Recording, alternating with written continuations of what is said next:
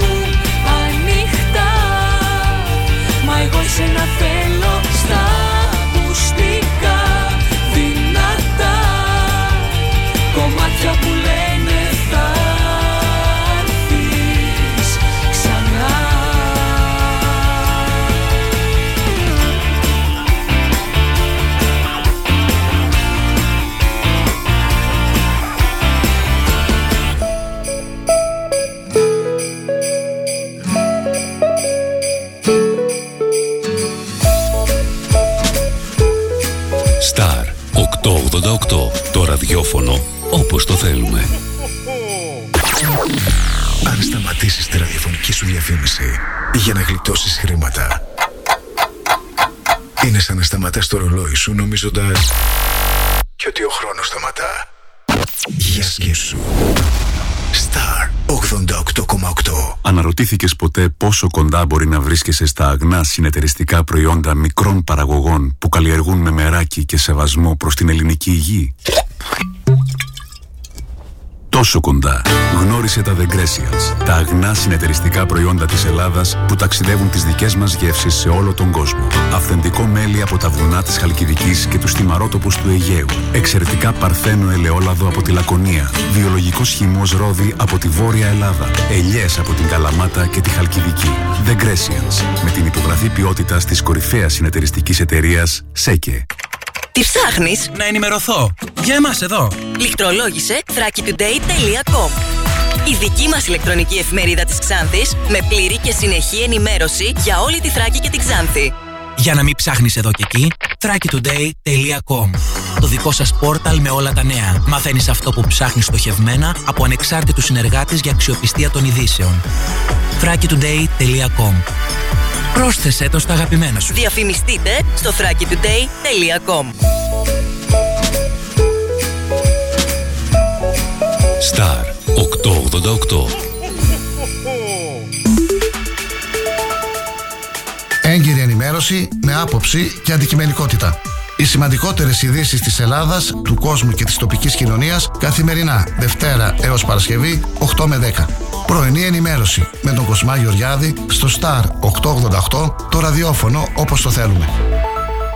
Δεν είναι η δόξα, δεν είναι τα λεφτά Είναι του δρόμου η χαρά. Δεν είναι η δόξα, δεν είναι τα λεφτά. Είναι του δρόμου η χαρά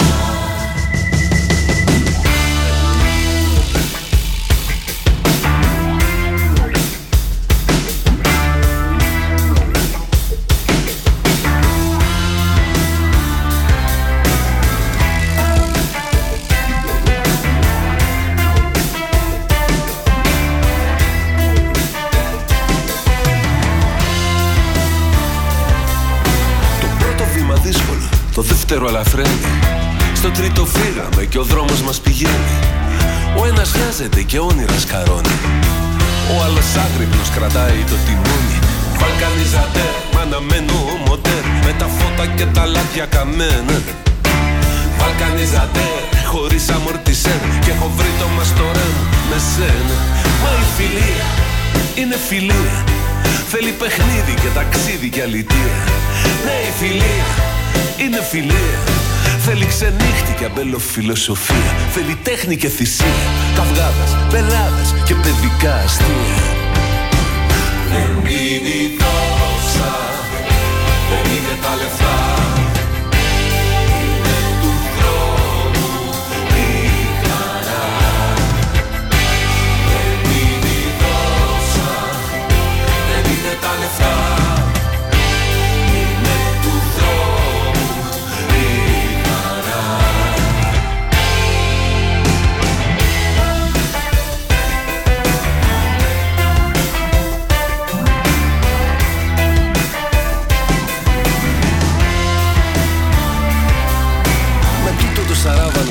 με δανεική βενζίνα Ένας καρνάβαλος η τέλεια κοπίνα Τα πήκε ψύχρεμοι γυρίζουμε στο σπίτι.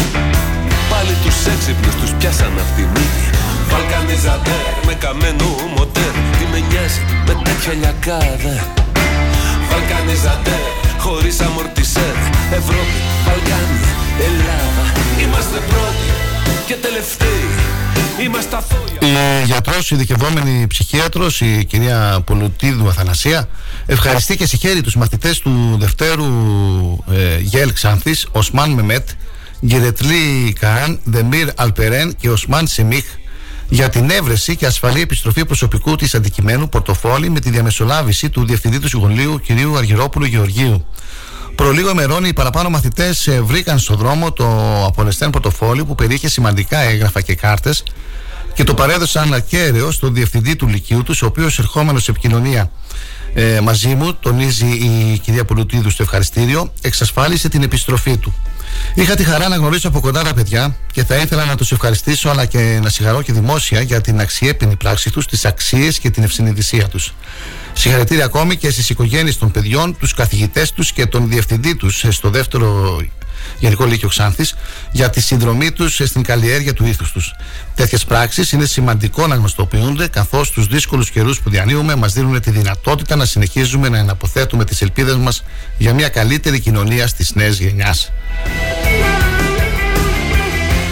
Ό,τι καλύτερο να ξεκινάει η σημερινή ημέρα με τέτοιες ειδήσεις, με αυτές τις ενέργειες και με το ευχαριστήριο της κυρίας Πουλουτίδου Αθανασία. Και εμείς μέσα από την εκπομπή μας και από τον Star 888 δίνουμε τα συγχαρητήριά μας στους μαθητές του Δευτέρου Λυκειού Ξάνθης, Οσμάν Μεμέτ, Γκυρετλή Καάν, Βεμίρ Αλπερέν και Οσμάν Σεμίχ.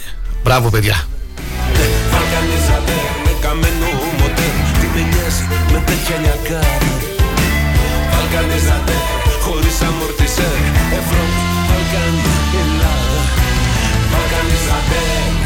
Το 70 είδα φως. Άρχισε ο χρόνος να είναι εχθρός μου.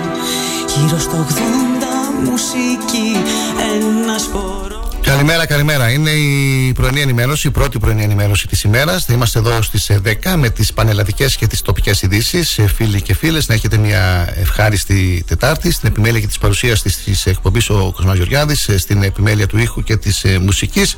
Ο Κυριάκος με τραγούδια που θα μας ανεβάσουν και σήμερα την διάθεση και την ψυχολογία.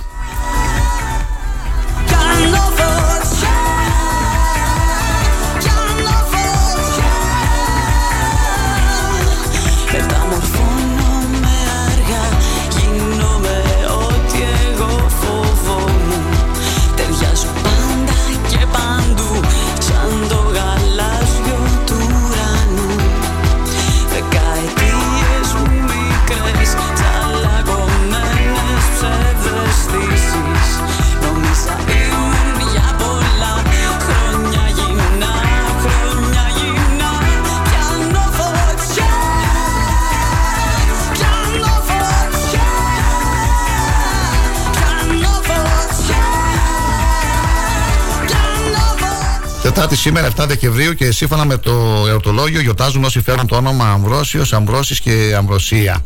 Ο Άγιος Αμβρόσιος, επίσκοπος ε, Μεδιολάνων, ο Άγιος Αμβρόσιος ήταν διακεκριμένος Ρωμαίος πολίτης και γεννήθηκε το 340 μετά Χριστός. Σπούδασε ρητορική, φιλοσοφία και νομικά. Στα Μεδιόλαν ασχολήθηκε με το επάγγελμα του δικαστή. Φύλασε με λόγια και έργα την αλήθεια και απέδιδε αντικειμενικά τη δικαιοσύνη, αν και δεν είχε βαπτιστεί ακόμα χριστιανός. Όσον αφορά σε αυτό όμως, απαντά ο θεόπνευστο λόγος της Αγίας Γραφής, Αλ εν παντή έθνη, ο φοβούμενος αυτών και εργαζόμενος δικαιοσύνη δεκτός αυτό έστι. Πράξει Ι35. Δηλαδή σε κάθε έθνος, όποιος σέβεται το Θεό και πολιτεύεται στη ζωή του με δικαιοσύνη, είναι δεκτός από αυτόν και είναι δυνατόν να αρέσει σε αυτόν. Και πράγματι ο Αυρόσιος με τη ζωή του άρεσε στο Θεό, γι' αυτό και τον αξίωσε να βαπτιστεί χριστιανός, να γίνει έπειτα αναγνώστης και αφού μέσα σε λίγο χρονικό διάστημα πέρασε όλους τους εκκλησιαστικούς βαθμούς μετά από απόφαση του βασιλιά Ουαλενγιανού του Α, χειροτονήθηκε επίσκοπος Μεδιολάνων. Σαν επίσκοπος, ο Αμβρόσιος πείμανε άριστα το ποιμνιό του, αγωνίστηκε κατά των αιρέσεων, αλλά και του βασιλιά Θεοδόσιο δεν επέτρεψε να εισέλθει στο ναό παρά μόνο όταν μετάνιωσε ειλικρινά για τους φόνους που έκανε στον υπόδρομο της Θεσσαλονίκης. Ο Αμβρόσιος πέθανε ειρηνικά το έτος 397 μετά Χριστού σε ηλικία 57 χρονών.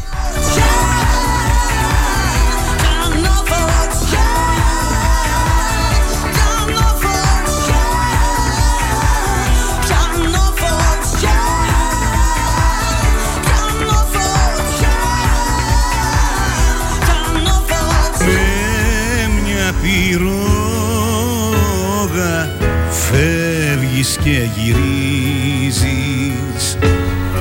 Σαν σήμερα το 1912 ο ελληνικός στρατός απόσπασμα της ε, Μεναρχίας απελευθερώνει την, ε, την ε, Κοριτσά.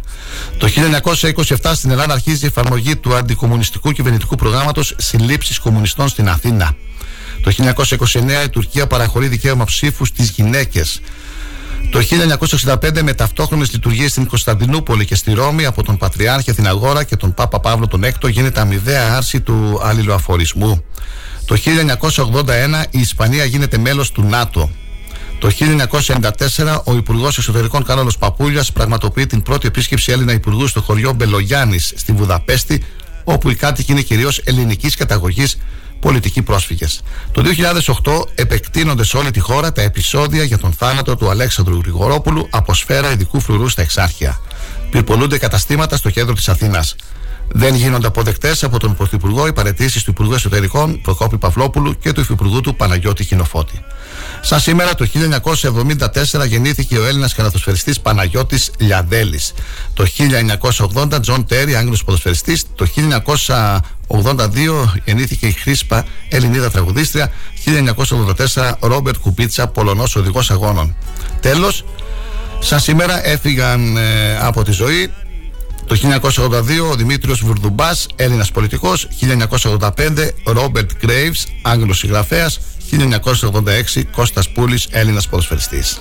Πώς να ημερέψει ο νους με ένα σεντόνι Πώς να δεθεί η Μεσόγειος με σκηνιά αγάπη που σε λέγα μαντιγόνι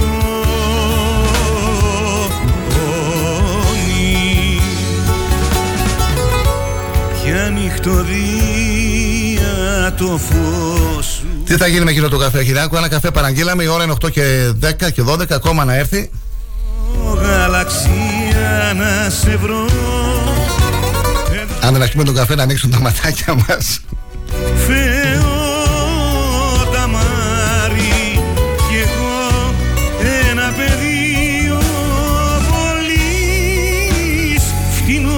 Καλή σας ημέρα, φίλοι και φίλες. Τετάρτη σήμερα, 7 Δεκεμβρίου. Να ευχαριστήσω τους φίλους και τις φίλες για τις ευχές ε, που μου έστειλαν χθες για τον ε, γιο μου τον Νίκο. Να είστε καλά, καλές γιορτές, καλά Χριστούγεννα. Λίγες ημέρες μείναν ακόμα για τα Χριστούγεννα. Έχω ανεβάσει στο Facebook ε, φωτογραφίες ενώ ερχόμουν στην περιοχή της Ζαλόγκου, κάτω από το δημοτικό σχολείο που βρίσκεται εκεί στο πάρκο της Κυψέλης, στον δρόμο προς την Ανδρέο Δημητρίου και εκεί στη διασταύρωση στην Σουλία είναι άστα να πάνε. Κακή κατάσταση, ο δρόμος, πολλές λακκούβες. Είναι τα γνωστά έργα που έχουν γίνει για το αέριο και δεν ξέρω τώρα ποιο ευθύνη είναι του εργολάβου ή του Δήμου για την αποκατάσταση του δρόμου. Αυτό που ξέρω είναι ότι έρχονται βροχές και ας επισπεύσουν οι τεχνικές υπηρεσίες του Δήμου ε, να αποκαταστήσουν και την, ε, την τάξη, θα λέγαμε, γιατί και, τα, και οι οδηγοί διαμαρτύρονται και δικαιολογημένα. Άμα δείτε τις ε, φωτογραφίες που ανέβασα, τι να πω. Ποια νυχτωδία το φως σου έχει πάρει και σε ποιο γαλαξία να σε βρω Καλημέρα φίλε Κοσμά, ευλογημένη Τετάρτη από την Γεννησέα που σήμερα έχει παζάρι. Μας ενημερώνει ο Γιώργος. Λαϊκή αγορά λοιπόν σήμερα στην ε, όμορφη Γεννησέα.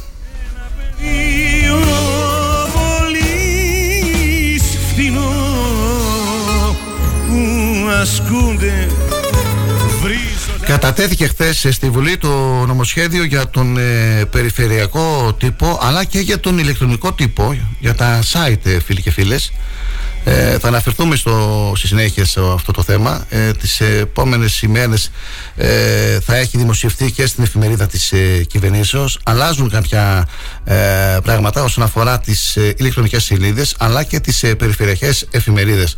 Βέβαια στις ε, περιφερειακές εφημερίδες υπάρχουν εδώ και χρόνια οι προϋποθέσεις, τα κριτήρια για να μπορούν αυτές να είναι στην υπουργική απόφαση και να δικαιούνται τις ε, δημοσιεύσεις που πρέπει να δίνονται με ίση κατανομή σε, όλα τα, σε όλες τις εφημερίδες και όχι με απευθείας αναθέσεις πάει να γίνει τώρα το ίδιο και με τα ηλεκτρονικά site εκεί θα αναγκαστούν κάποια site να κλείσουν γιατί και εκεί θα μπουν κάποιες προϋποθέσεις όπως απασχόληση δημοσιογράφων, εργαζομένων λευκά ποινικά μητρώα κτλ. κτλ. Αν έχουμε χρόνο θα αναφερθούμε στο δεύτερο μέρος της εκπομπής μας. Μπορώ να αλλάξεις χαρακτήρα Τζάμπα κρατάς λογαριασμό Τζάμπα σωστός με το στάνιο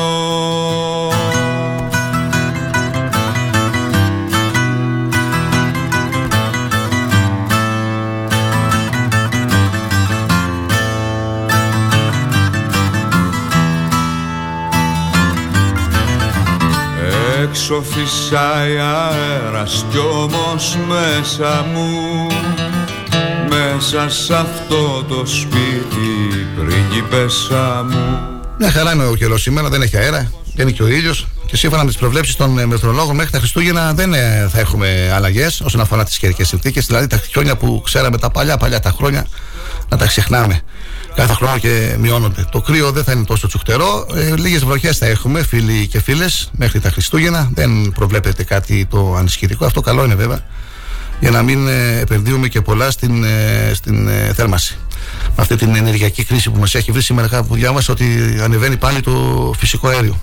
Για να δούμε που θα μας οδηγήσει αυτή η κατάσταση. Λοιπόν, επειδή μας πιέζει και ο χρόνος η ώρα 8 και 4, δεν θα προλάβουμε τα πρωτοσέλιδα, μου λέει το φίλος μου, τα, του Αθηναϊκού τύπου. Θα τα προλάβουμε όλα. Διάθεση να υπάρχει και θετική ενέργεια.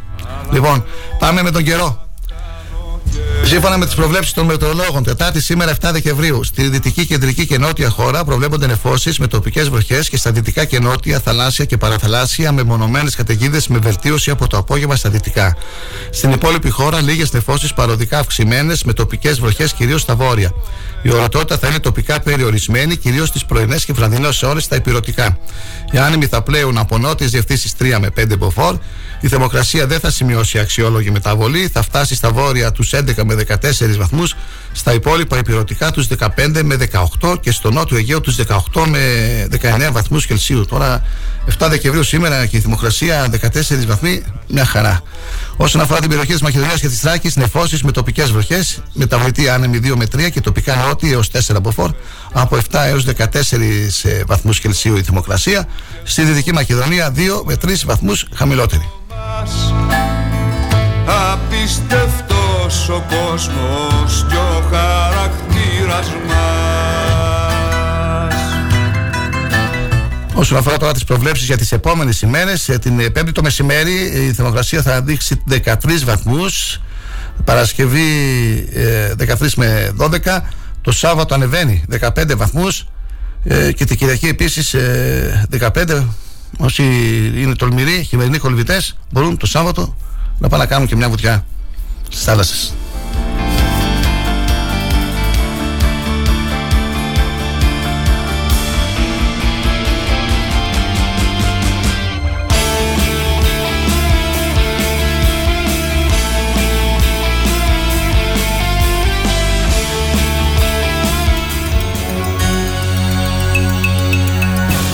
Πρωτοσέλιδα εφημερίδων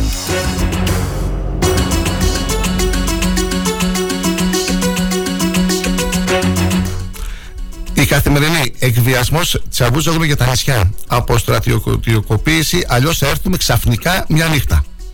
Διώξεις για το δυστύχημα στις αίρε. Χωρίς ενεργειακή ασπίδα η ελληνική βιομηχανία. Το τριπλό λάθος της Γερμανίας. Ερωτήσεις και απαντήσεις για το θέμα των γλυπτών. Τα νέα.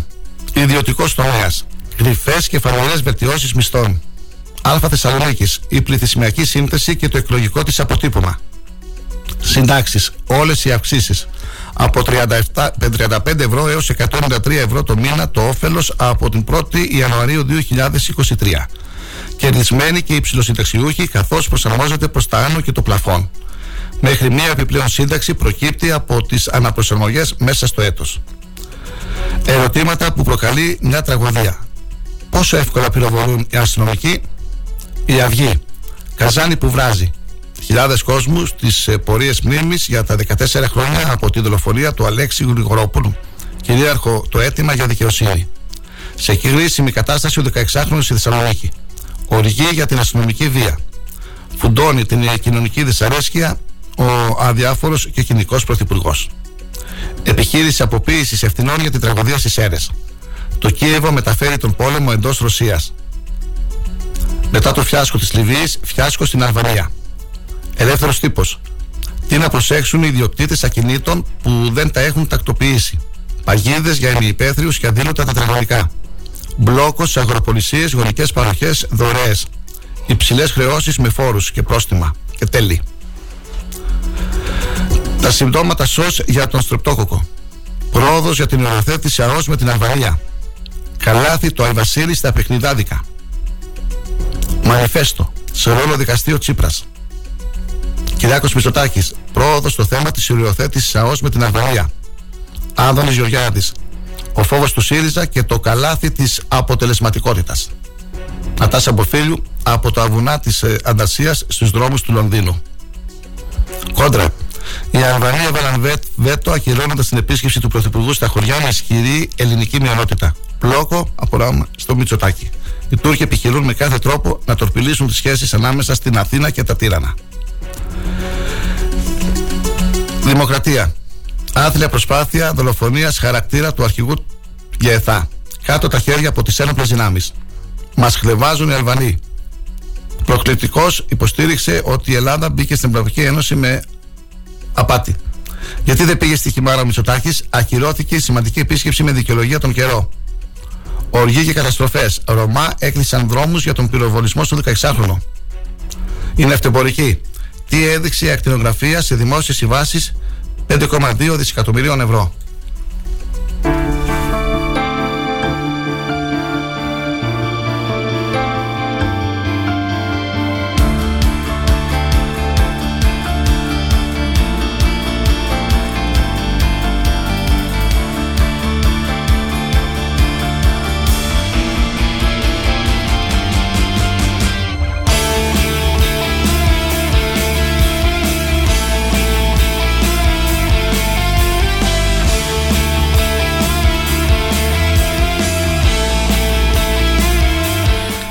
Σχόλιο του Γιάννη Μπόσβελη στις φωτογραφίες που ανέβασε το πρωί με την ε, κατάσταση στον δρόμο στη Ζαλόγκου. Ο Γιάννης Μπόσβελης γράφει: Οι δρόμοι είναι σε τέτοια κατάσταση για να μην τρέχουν οι οδηγοί. Τα φαστικά. Μέτρα του Δήμου κατά της ταχύτητας. Καλό. Για λίγο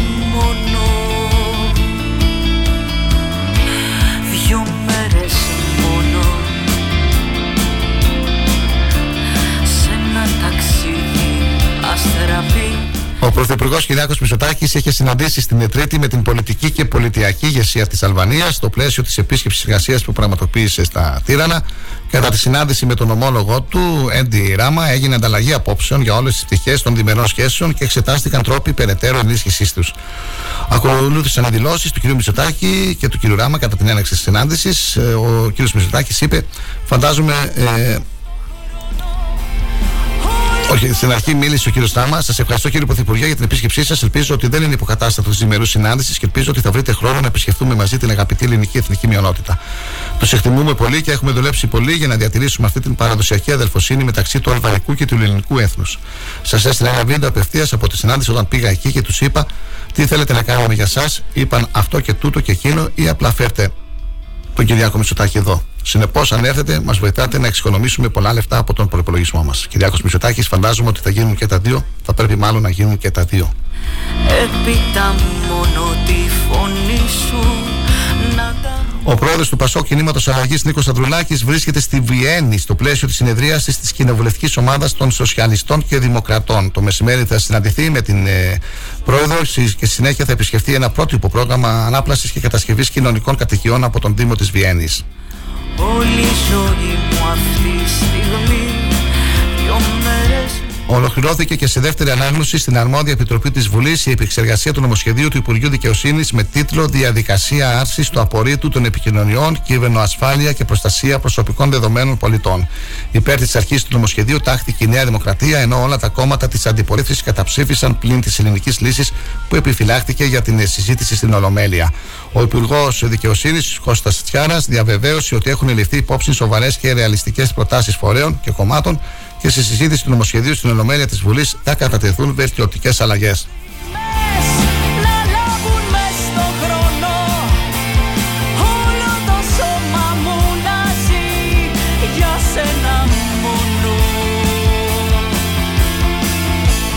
Ξεκάθαρο μήνυμα στην Τουρκία για τις υπερπτήσεις πάνω από τα ελληνικά νησιά στέλνει το Κογκρέσο των ΗΠΑ το οποίο συμπεριλάμβανε σχετική αναφορά στο συνοδευτικό κείμενο του αμυντικού προπολογισμού που οριστικοποιήθηκε την Τρίτη το βράδυ.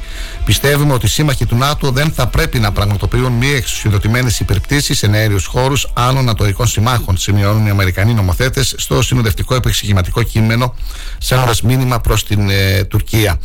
Η συγκεκριμένη διατύπωση θεωρείται μια δήλωση νομοθετικής πρόθεσης από το Κογκρέσο προς την κυβέρνηση Biden Καθώς στέλνει το μήνυμα ότι οι προκλήσεις της Άγκυρας στο Αιγαίο πρέπει να αντιμετωπιστούν προτού ο Λευκός Οίκος στείλει την επίσημη ειδοποίηση της συμφωνίας για τα F-16 στο Κογκρέσο. Γιατί πάντα λέω τραγούδια Πάμε και στη γρήπη. Αναφερθήκαμε και χθες να προσέχετε, φίλοι και φίλες, να προσέχουμε και τα παιδιά μας αυτές τις ημέρες. Έχουμε πολλά ε, ε, Παρόλο που η φετινή περίοδος της γρήπης ξεκίνησε νωρίς και αναμένεται να είναι δύσκολη τόσο σε παγκόσμιο επίπεδο όσο και στη χώρα μας, χαμηλή παραμένει η απορροφωτικότητα των αντιγρυπικών εμβολίων αλλά και η αποτελεσματικότητά τους. Ταυτόχρονα με τη γρήπη αυξάνεται τη τελευταία εβδομάδα και η επίπτωση του κορονοϊού στην Ελλάδα, όπως έχει φανεί από την αυξημένη ζήτηση των αντιοικών θεραπείων, όπως λένε οι πνευμονολόγοι. Πίεση υπάρχει όμως και από τους υπόλοιπους αναπνευστικούς ιούς, η γρήπη έχει γονατίσει τα νοσοκομεία παιδών και τις ιδιωτικές παιδιατρικές κλινικές, καθώς εκατοντάδες παιδιά καταλήγουν καθημερινά στις εφημερίες των νοσοκομείων μας με συμπτώματα γρυπόδους συνδρομής, δηλαδή καταρροή, βήχα, υψηλό πυρετό που κρατά περισσότερο από τρεις ημέρες και κόπωση. Το φαινόμενο των αυξημένων κρουσμάτων γρήπης στα παιδιά τις επόμενες εβδομάδες αναμένεται να επεκταθεί και στους ενήλικες στη χώρα μας, ενώ δεν αποκλείεται να υπάρξει και πίεση στα νοσοκομεία, σύμφωνα με τον καθηγητή πνευμονολογίας και πρόεδρο της Ελληνικής Πνευμονολογικής Εταιρείας Στέλιο Λουκίδη. Αρχίζει σιγά σιγά η αύξηση και στους ενήλικες και το βλέπουμε και εμείς στις τελευταίες γενικές εφημερίες των νοσοκομείων. Συνήθως η γρήπη ξεκινά 20 Δεκεμβρίου και τελειώνει τέλη Φεβρουαρίου με αρχές Μαρτίου. Αλλά τώρα ήρθε νωρίτερα. Ανέφερε συγκεκριμένα κατά τη διάρκεια δημοσιογραφικής ενημέρωσης εν ώψη του συνεδρίου. Φέτος, όπως πρόσθεσε ο κύριος ε, Λουκίδης, θα είναι οι πρώτες γιορτές μετά από δύο χρόνια που θα τις γιορτάσουμε χωρίς τους περιορισμούς και τα μέτρα που ίσχυαν στην πανδημία και αυτό σίγουρα θα έχει επιπτώσεις στη διασπορά τόσο της γρήπης όσο και του κορονοϊού, τονίζει.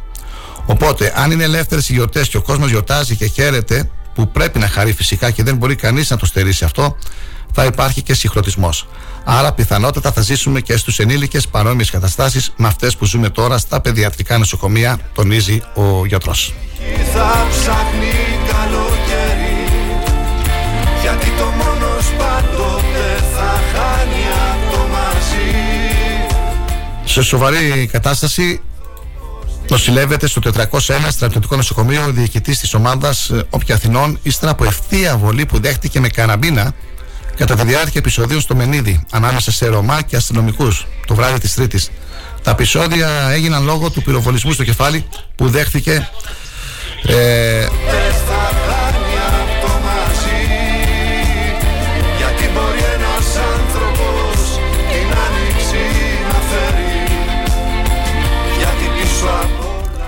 Τα επεισόδια έγιναν λόγω του πυροβολισμού στο κεφάλι που δέχτηκε 16χρονο Ρωμά από αστυνομικό κατά τη διάρκεια καταδίωξης στη Θεσσαλονίκη. Και ενώ ο νεαρός δίνει μάχη για να κρατηθεί στη ζωή, η οργή των Ρωμά ξεχυλίζει και επεισόδια σημειώνονται σε πολλές περιοχές, μία από αυτές και το Μενίδη όπου τα πράγματα ξέφυγαν. Αργά το βράδυ της Τρίτη, σύμφωνα με όσα μετέδωσε η κοινωνία ώρα Μέγα, δύο αστυνομικοί δέχτηκαν πυρά από καραμπίνες κατά τη διάρκεια επεισοδίων ανάμεσα σε Ρωμά και αστυνομία στην περιοχή στο Μενίδη. Ο ένας διοικητής ε, της ε, Όποια Αθηνών, αστυνόμος Α και πατέρας δύο ανηλίκων παιδιών, δέχτηκε πυροβολισμό στο προσώπο και νοσηλεύεται σε κρίσιμη κατάσταση. Μεταφέρθηκε στο, στο νοσοκομείο με περιπολικό, όπως και ο άλλος ένας αστυνομικός της ίδιας ομάδας. Αυτά δυστυχώς συνεχίζονται οι διαμαρτυρίες από τους Ρωμά. Ε, και δεν ξέρω, μην έχουμε χειρότερα τις επόμενες μέρες. Μακάρι να ε, κυλήσουν όλα μαλά και να ε, υπάρχουν και οι ψυχρεμότεροι που θα βάλουν μια ε, τάξη και θα σταματήσουν αυτές τις ε, ενέργειες και κινητοποιήσεις. Φίλοι και φίλες, στο πρώτο μας ε, διάλειμμα, ακόμα ένα ε, μήνυμα από τον ε, Χουσεϊν με σχετικά με τις φωτογραφίες. Καλημέρα, Κοσμά. Δήμος Τσέπελης είναι τι περιμένεις μόνο για απευθείας αναθέσεις. Είναι και η πόλη πιο βρώμικη της περιφέρειας. Οι δρόμοι, άσε να μην πούμε, γράφει ε, στο προσωπικό μου λογαριασμό ε, στις φωτογραφίες που έχω ανεβάσει με την κατάσταση που επικρατεί στην ε, περιοχή Ζαλόγκου. Φίλοι και φίλες, πρώτο διάλειμμα πίνουμε καφέ και επανερχόμαστε με τα πρωτοσέλιδα του τοπικού τύπου. Καλή εργασία σε όσους εργάζονται και καλή οδήγηση στους φίλους οδηγούς. Καλή σας ημέρα.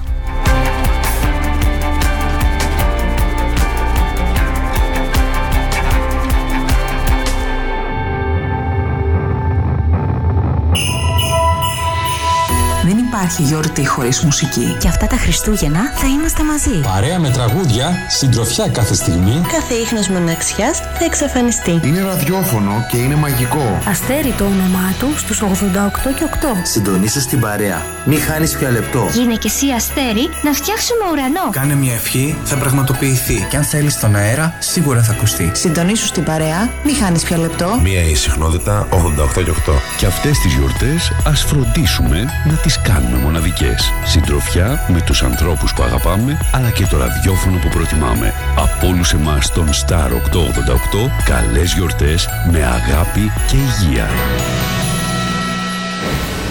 Όταν ο αγαπημένος σου σταθμός ακούγεται παντού, ακούγεται παντού, τότε πρέπει να έρθεις κι εσύ. Μπες στην παρέα και άκουσε την επιχείρησή σου παντού. Γιατί εδώ δεν ακούς απλά. Ακούγεσαι κι εσύ. Τηλεφώνησε τώρα στο 25410 83922 και ξεκλείδωσε το δικό σου πακέτο διαφήμισης ανάλογα με τις ανάγκες σου. Μπες στην παρέα τώρα για να ακούγεσαι παντού. Αν μπεις σε ένα οποιοδήποτε συνεργείο και δεις αυτοκίνητα διαφόρων μαρκών, σίγουρα θα σκεφτείς με τόσες μάρκες πόσο καλά ξέρουν το δικό μου σκόντα. Λοιπόν, κανείς δεν ξέρει το σκόντα σου καλύτερα από τη σκόντα. Έχει το πιο εξειδικευμένο προσωπικό, την υψηλότερη τεχνογνωσία, γνήσια ανταλλακτικά με 2 χρόνια εγγύηση και στάνταρ έκπτωση 25% σε κάθε σέρβις για αυτοκίνητα άνω των 4 ετών. Τι λες, μόνο στον εξουσιοδοτημένο συνεργάτη Σκόντα Σέρβις, Ότο Ξάνθη Αναγνωστόπουλος, τρίτο χιλιόμετρο Ξάνθης Καβάλας, Ξάνθη. Σκόντα, engineer with passion. Στις κόσμο προσφορές Ήρθανε και πάλι γιορτές. Δώρα στολίδια τώρα. Έλα με χαρά και βρες. Σας τα προσφέρουμε όλα. Στις καλύτερες τιμές. Και φέτος γιορτές σημαίνουν. Μόνο κόσμο προσφορές Κοσμοπροσφορές! Φέτος κι εσύ, αν δεν θες να πεις το ποίημα, στις Κοσμοπροσφορές να έρθεις. Να μην είσαι άλλο θύμα. Στις Κοσμοπροσφορές θα βρείτε και λύσεις διακόσμησης για επαγγελματίες σε ασύγκριτες τιμές. Χριστούγεννα στις Κοσμοπροσφορές. Μπροκούμι 30 στη Ξάνθη. Τι ψάχνεις; Να ενημερωθώ. Για εμάς εδώ. Λιχτρολόγησε thrakitoday.com η δική μας ηλεκτρονική εφημερίδα της Ξάνθης με πλήρη και συνεχή ενημέρωση για όλη τη Θράκη και την Ξάνθη. Για να μην ψάχνεις εδώ και εκεί, thrakitoday.com Το δικό σας πόρταλ με όλα τα νέα. Μαθαίνεις αυτό που ψάχνεις στοχευμένα από ανεξάρτητους συνεργάτες για αξιοπιστία των ειδήσεων. thrakitoday.com Πρόσθεσέ το στα αγαπημένα σου. Διαφημιστείτε στο thrakitoday.com Επί η εκπομπή είναι μία πρόκα Στον Παράδεισον, τι ακούν. Είμαι ο Elvis Presley και ακούτε πρόκα, baby. Είμαι η Whitney Houston και ακούτε πρόκα. Είμαι ο Michael Jackson και ακούτε πρόκα. Είμαι η Janis Joplin και ακούτε πρόκα. Είτε πάνω είτε κάτω, κάθε Παρασκευή 8 με 10 η πρόκα βγαίνει ζωντανή. Με τον Νίκο Τουρατζίδη στον Star 888 και παραμένει πιστή στη ροκ.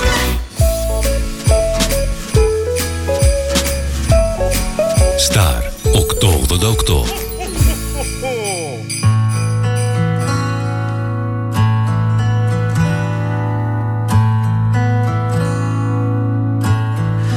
Δεν είσαι πια εδώ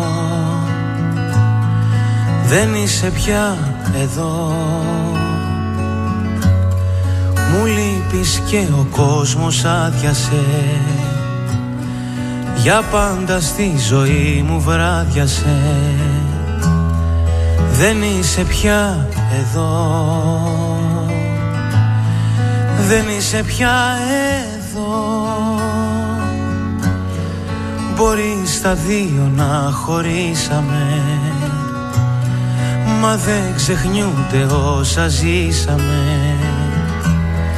Για μένα μια ζωή θα είσαι εδώ Χωρίς εσένα μάτια μου δεν ζω. Κανείς να μας χωρίσει δεν μπορεί. Μας δένει μια ολόκληρη ζωή. Για μένα μια ζωή θα είσαι εδώ Χωρίς εσένα μάτια μου δεν ζω. Κανείς να μας χωρίσει δεν μπορεί. Μας δένει μια ολόκληρη ζωή. Για μένα μια ζωή θα είσαι εδώ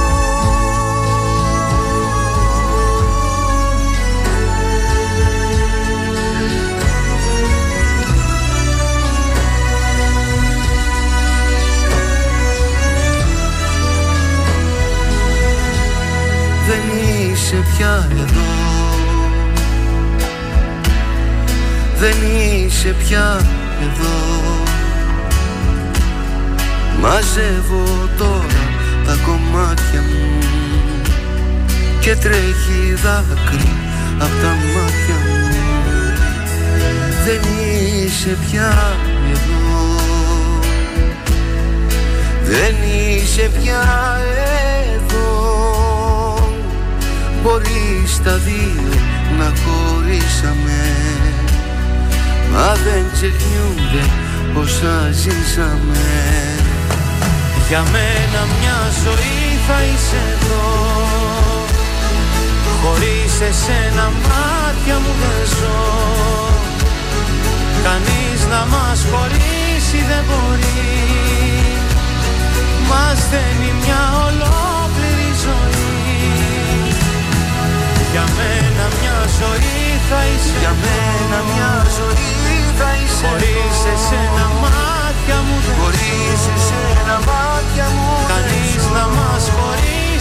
μπορεί Μας δένει μια ολόκληρη ζωή. Για μένα μια ζωή θα είσαι εδώ.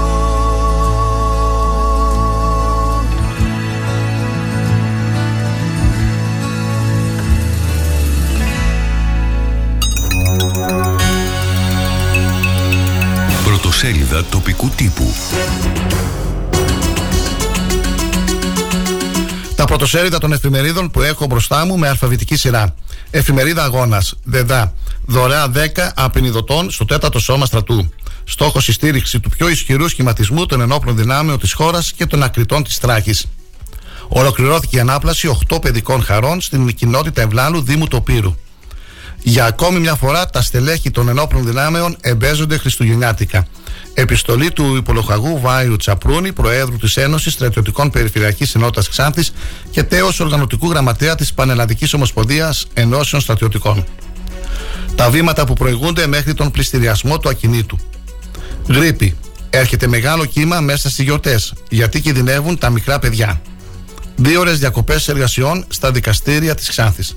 Κατάληψη στο τρίτο γέλ για τον 16χρονο που πυροβολήθηκε στη Θεσσαλονίκη από αστυνομικό. Εφημερίδα Αδέσμευτη. Ο Υπουργός Δικαιοσύνης απάντησε στην ερώτηση της ελληνικής λύσης και στην επιστολή των συνδικαλιστικών αστυνομικών, χωρίς ωστόσο να μπορεί να δώσει λύση στο οξύ πρόβλημα. Παρέμβαση του εισαγγελέα εφετών για τις φυλακές Κομωτινής στον Θοδωρικάκο παραπέμπει ο Τσιάρας. Δημήτρης Χαρίτου αντιμέτωπη με κατασχέσεις αγρότες και αγροτικοί συνεταιρισμοί για δάνεια από την πρώην Αγροτική Τράπεζα. Στον αέρα όλοι οι αγώνες μπάσκετ το Σαββατοκύριακο για τις ομάδες της Τράκης. Απέχουν οι κριτές. Με επικεφαλής υποψήφιο δήμαρχο τον Ιπποκράτη Καμαρίδη, κατεβαίνει η Δημοτική Παράταξη Δήμος Πολιτών ή απλά ο γιατρός θα κατέβει υποψήφιος Δημοτικός Σύμβολο του εν λόγω συνδυασμού με υποψήφιο δήμαρχο τον Παναγιώτη Πετζουρίδη. Ολοκληρώθηκε η ανάπλαση 8 παιδικών χαρών στην κοινότητα Ευλάλου Δήμου Τοπύρου. Εκδήλωση για τις προσπάθειες ίδρυσης Πανεπιστημίου στη Θράκη. Εορτασμός των 50 χρόνων του Δημοκρατίου Πανεπιστημίου Θράκης. Εφημερίδα Η Θράκη. Με αφορμή το προχθεσινό τραγικό συμβάν σε σχολείο των Σερών. Τεχνικά συνεργεία ελέγχουν από χθες όλα τα σχολεία του Δήμου Ξάνθης. Η Ατράκης. Όταν συμβαίνει ένα τύχημα, υπάρχει αλυσίδα στοχιών. Και άλλες δράσεις στο πλαίσιο της Παγκόσμιας και Εθνικής ημέρας στον ΑΜΕΑ την 3η Δεκεμβρίου. Ένα ξεχωριστό δείπνο στο σκοτάδι από την Περιφερειακή Ένωση Τυφλών Θράκης. Με αφορμή τις δύο ώρες διακοπές όλων των δικαστικών υπηρεσιών έως 9 Δεκεμβρίου. Χωρίς ηχογραφήσεις στο μονομελές. Αυτά είναι τα βασικά προβλήματα σε Ρινοδικείο, Πρωτοδικείο και Εισαγγελία Ξάνθης. Μαχαιρίδου από τον διαγωνισμό του 2017 προσλήφθηκε το 2022 ο τελευταίος υπάλληλος. 432 κρούσματα στην Περιφερειακή Ενότητα Ξάνθη αυτή την εβδομάδα. 2.549 κρούσματα στην Ανατολική Μακεδονία και Θράκη. 43.748 οι νέες μολύνσει η Ομοσπονδία Γονέων και Κηδεμόνων Μαθητών Ανατολικής Μακεδονίας και Θράκης για το θάνατο του 11χρονου μαθητή μέσα στο σχολείο.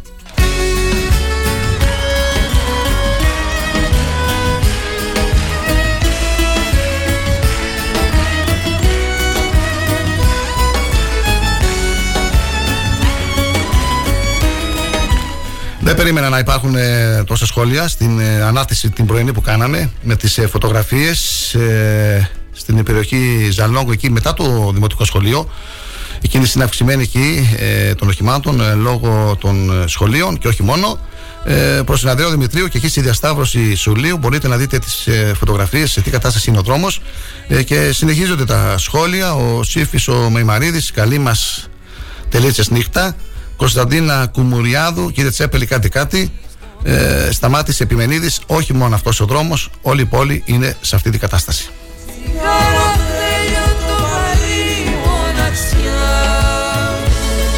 Και βλέπω εδώ και στο το Sky είναι αυτό, ναι, στο Sky. Έχουμε και τηλεόραση στο στούντιο. Ε, εκβιασμός Τσαβούζογλου για τα ελληνικά νησιά με απειλή πολέμου. Αποστρατιοκοποιήστε τα αλλιώς θα έρθουμε μια νύχτα ξαφνικά. Συνεχίζουν τις απειλές οι Τούρκοι ότι θα έρθουν μια νύχτα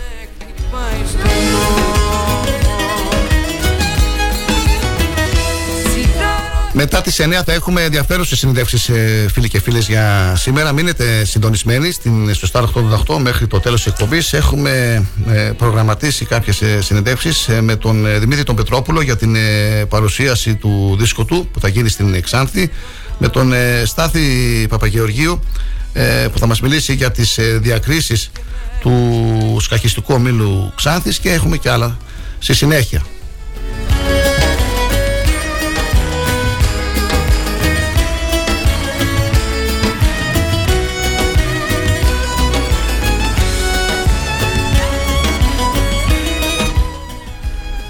Σε κατάληψη προχώρησαν το πρωί της Τρίτης οι μαθητές στο Τρίτο Γενικό Λύκειο Ξάνθης ως ένδειξη διαμαρτυρίας για το περιστατικό με τον 16χρονο Ρωμά που ε, πυροβολήθηκε στη Θεσσαλονίκη από αστυνομικό κατά τη διάρκεια καταδίωξης. Ε, οι μαθητές προχώρησαν στη συμβολική κατάληψη του σχολείου με αφορμή ωστόσο και την επέτειο από τη δολοφονία του Αλέξη Γρηγορόπουλου αλλά και το πρόσφατο θλιβερό περιστατικό με τον 11χρονο που έχασε τη ζωή του στο, σε δημοτικό σχολείο στις Σέρε. Στο σύνολό τους, οι μαθητές συγκεντρώθηκαν έξω από το σχολείο φωνάζοντας συνθήματα, ενώ αναμένεται να αποφασιστεί το αν θα κλιμακώσουν περαιτέρω τις κινητοποιήσεις τους ή θα περιοριστούν στη συμβολική κατάληξη. Αν μας ακούνε μαθητές, ας μας ενημερώσουν αν υπάρχουν σήμερα κινητοποιήσεις και καταλήψεις ε, σχολείων. Τα τηλεφωνικά μας νούμερα είναι 25410 66604 και 25410 66605. και με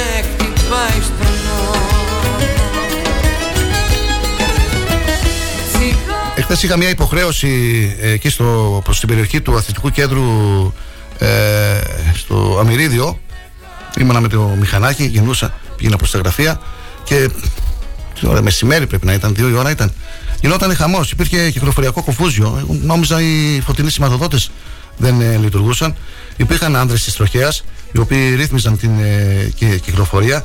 Ε, τελικά, ξέρετε τι ήταν, ήταν ε, ότι έχουν αρχίσει, τι συνέβη, έχουν αρχίσει εργασίες στην ε, Πιαλόγλου ε, για το φυσικό αέριο και ήταν κλειστή η, ο δρόμο, ήταν κλειστός ο δρόμος.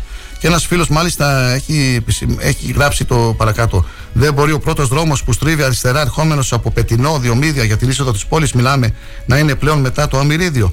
Μήπως χρειάζεται μια προσωρινή κυκλοφοριακή ρύθμιση σε κάποιο από τα προηγούμενα στενά; Για κοιτάξτε το λίγο εκεί στην τροχιά. Δεν ξέρω πώς είναι σήμερα η κατάσταση. Κυριάκο, και εσύ το είδες; Υπάρχει πρόβλημα. Δεν ξέρω αν ε, μας ακούνε οδηγοί ή κάποιοι και κάτοικοι της περιοχής. Σας επικοινωνήσουν μαζί μας αν είναι καλύτερα τα πράγματα σήμερα. Ε, για να πω την αλήθεια, δεν ξέρω ε, ε, σήμερα πώς είναι η εικόνα εκεί. Πάντως, χθες το μεσημέρι υπήρχε σοβαρό πρόβλημα.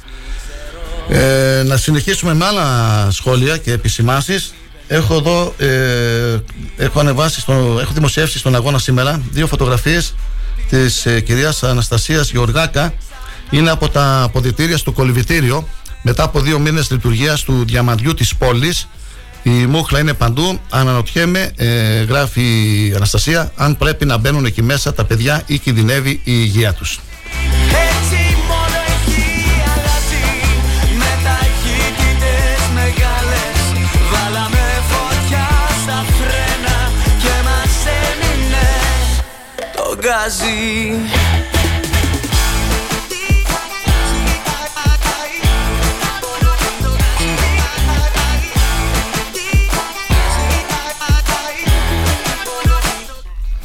Και ένα πολύ ωραίο σχόλιο της ε, Ασμίκ της ε, γνωστής ε, Ασμίκ εδώ στην περιοχή μας την ε, τραγουδίστρια που έχει μουσικογράφη και μουσική. Την έχουμε δει σε live ε, ε, εκδηλώσεις. Ε, έχει ένα σχόλιο σχετικά με, το, ε, με την ε, έναρξη των χριστουγεννιάτικων εκδηλώσεων με την παρουσία των Kings και της ΑΣΠΑ που όπως γράψαμε και χθες τραγούδησαν playback και στήχησαν 12.500 δεν θυμάμαι ακριβώς το ποσό περίπου εκεί γράφει λοιπόν η ΑΣΜΙΚ Προχθές στη κεντρική πλατεία της πόλης μας, της Ξάνθης, με πρωτοβουλία κάποιων που κατέχουν κέρυες θέσεις, πραγματοποιήθηκε μια συναυλία, το συναυλία το έχει σε εισαγωγικά, γνωστής κατά τα άλλα αειδού της πρωτεύουσας. Λυπάμαι ειλικρινά για τις επιλογές κάποιων, καθώς αυτές προσβάλλουν το έργο και την προσπάθεια των μουσικών της ευρύτερης περιοχής της Θράκης, οι οποίοι έχουμε ως κύριο μέλημά μας την μετάδοση αξιών μέσω της καλής και ποιοτικής μουσικής στα παιδιά, τους νέους και σε όλους τους πολίτες. Α μην ξεχνάμε πως η μουσική ποιεί ήθος Κρίμα που κάποιοι μπέρδεψαν την πλατεία της πόλης μας με άλλου είδους σκηνές της Μεγαλούπολης.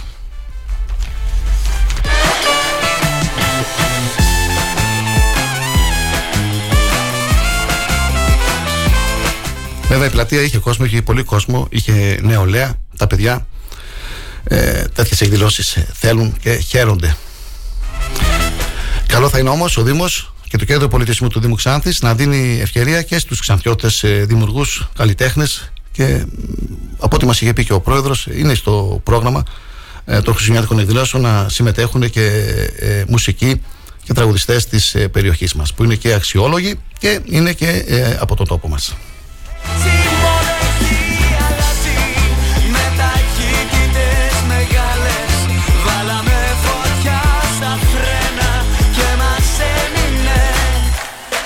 μαζί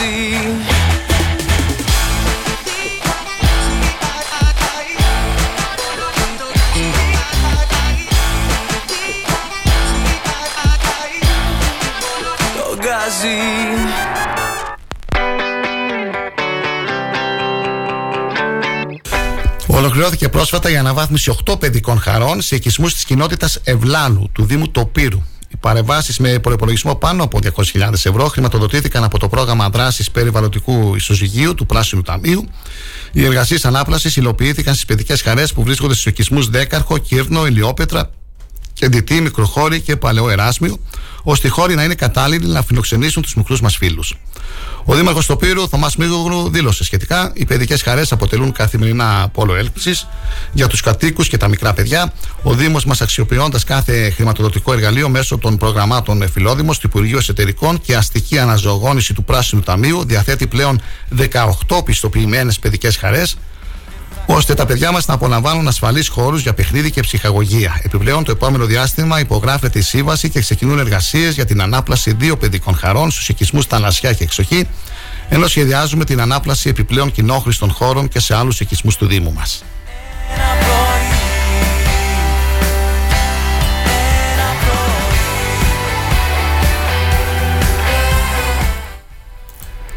Καλή σας ημέρα, φίλοι και φίλες. Είναι η πρωινή ενημέρωση. Στα 888 μπορείτε να στέλνετε τα σχόλιά σας και τις επισημάσεις σας στο live24 και στη σελίδα του σταθμού star888fm.gr.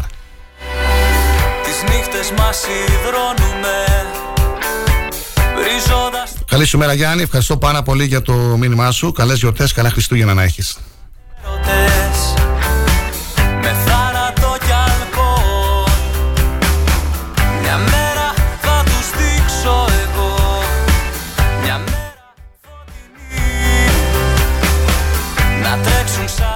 Δύο συναντήσεις εργασίας σε Καβάλα και Δράμα με αντικείμενο την τουριστική ανάπτυξη διοργανώνει η Περιφέρεια Ανατολικής Μακεδονίας και Θράκης με τη συμμετοχή του Περιφερειάρχη, του κ. Χρήστου Μέτριου και προσκεκλημένους εκπροσώπους των Δήμων, Φορέων, Ενώσεων, Συλλόγων και Σωματείων Τουριστικών Επαγγελμάτων από τις Περιφερειακές Ενότητες Καβάλας και Δράμας.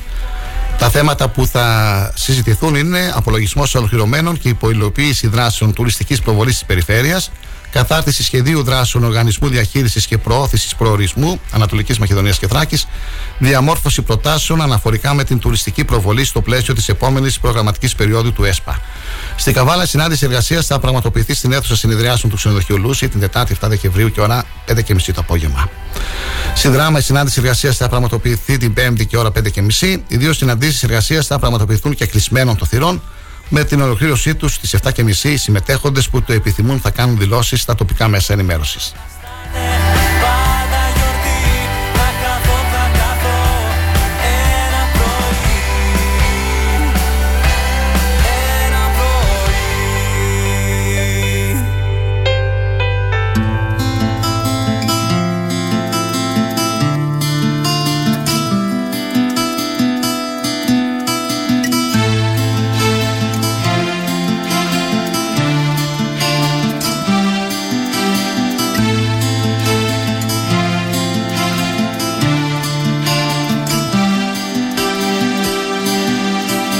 Πες μου γιατί να είναι όλα σχήμα μακριά σου.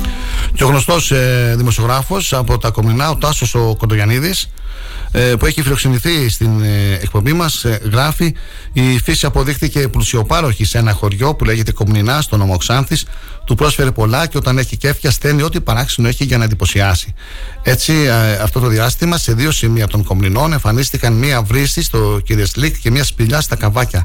Φαντάζομαι, μόλις φύγει ο κορονοϊός, θα έχουμε πολλούς τουρίστες στην περιοχή μας για να δουν τα θαύματα της φύσεως. Ψάχνω για να βρω μάτια με τα δικά σου ομοία Σε μπαρ και σε μοτέλ. Για να πιστώ πως σε ξεπέρασα. Είχα το παράδεισο και το μάθα όταν σε... Περικοπές παντού, φίλοι και φίλες οι πολίτες μειώνουν κατανάλωση ενέργειας και αγορές. Αρκετοί πολίτες μειώνουν κατανάλωση ενέργειας αλλά και περιορίζουν την αγορά καταναλωτικών προϊόντων μεταξύ των οποίων είναι και βασικά αγαθά. Όπως προκύπτει από σχετική έρευνα που διενεργήθηκε για λογαριασμό του Επαγγελματικού Επιμελητηρίου Αθηνών. Με την έρευνα διερευνήθηκαν οι επιπτώσεις της ακρίβειας στη ζωή των πολιτών αλλά και τις απόψεις για τα αίτια της, όπως και τα κυβερνητικά μέτρα που έχουν αποφασιστεί. Έχει ενδιαφέρον.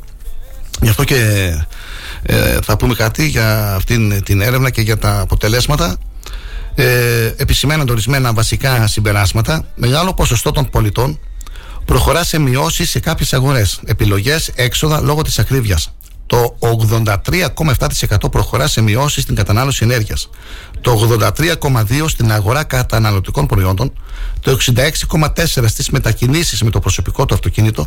Και το 66% στις ε, μέρες των διακοπών. Επίσης υπάρχει ένα ποσοστό 18,7% που θα έλεγα ότι είναι, δεν είναι και μικρό κάνει κάποιες περικοπές όσον αφορά στην φροντιστηριακή προετοιμασία των παιδιών τους για την είσοδο στα ΑΕΗ. Παράλληλα, φαίνεται ότι οι αυξήσεις δυσκολεύουν πολύ και αρκετά το 53,3% στην ανταπόκρισή τους σε υποχρεώσεις όπως αποπληρωμή δανείων, καρτών κλπ. Το 26,8% απαντά ότι δυσκολεύεται λίγο και καθόλου.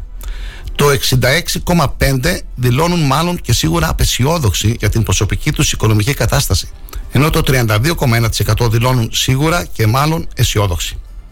Το 83,3% θεωρεί ότι η εισβολή της Ρωσίας στην Ουκρανία έχει επιδράσει παγκόσμια, άρα και στη χώρα, στην άλοδο των τιμών συνολικά. Το 47% θεωρεί ότι η διεθνής συγκυρία είναι η βασική αιτία για τις όποιες αυξήσεις υπάρχουν, με το 45,2% να θεωρεί ως βασική αιτία την πολιτική της ελληνικής κυβέρνησης. Όσον αφορά συνολικά για τα μέτρα που έχει λάβει η κυβέρνηση για την ακρίβεια και τη στήριξη των οικοκυριών, το 54,1% θεωρεί ότι προσφέρουν σχεδόν μηδαμινή βοήθεια. Το 30,2% τα θεωρεί μικρή αλλά αναγκαία βοήθεια και το 14,2% τα κρίνει ως σημαντική βοήθεια δεδομένων των συνθηκών. Το 49,3% δηλώνει λίγο ή καθόλου ικανοποιημένοι από τα μέτρα της κυβέρνησης για να πέσουν τα τιμολόγια της ενέργειας. Το 45,3 δηλώνει πολύ και αρκετά ικανοποιημένοι. Παράλληλα, το 45,4 θεωρεί ότι οι επόμενοι λογαριασμοί θα είναι αισθητά μειωμένοι, με το 46,2% να έχει αντίθετη άποψη. Το 49,9% αντιμετωπίζει θετικά και μάλλον θετικά το νέο πρόγραμμα επιδότησης καυσίμων, Full Pass 2, με το 43,9% να έχει αντίθετη άποψη. Το 58,3% πάντως θεωρεί ότι δεν θα ανακουφίσει τους ιδιοκτήτες των οχημάτων ενώ το 37% έχει αντίθετη άποψη. Με τη νέα μας έρευνα που διενήργησε ε, η εταιρεία αποδεικνύεται ότι έχει αλλάξει δραματικά το επίπεδο διαβίωσης των πολιτών, τονίζει ο κύριος Χατζηθοδοσίου, και αυτή η αλλαγή επηρεάζει αρνητικά όλο το φάσμα της οικονομίας και βεβαίως τη λειτουργία των επιχειρήσεων.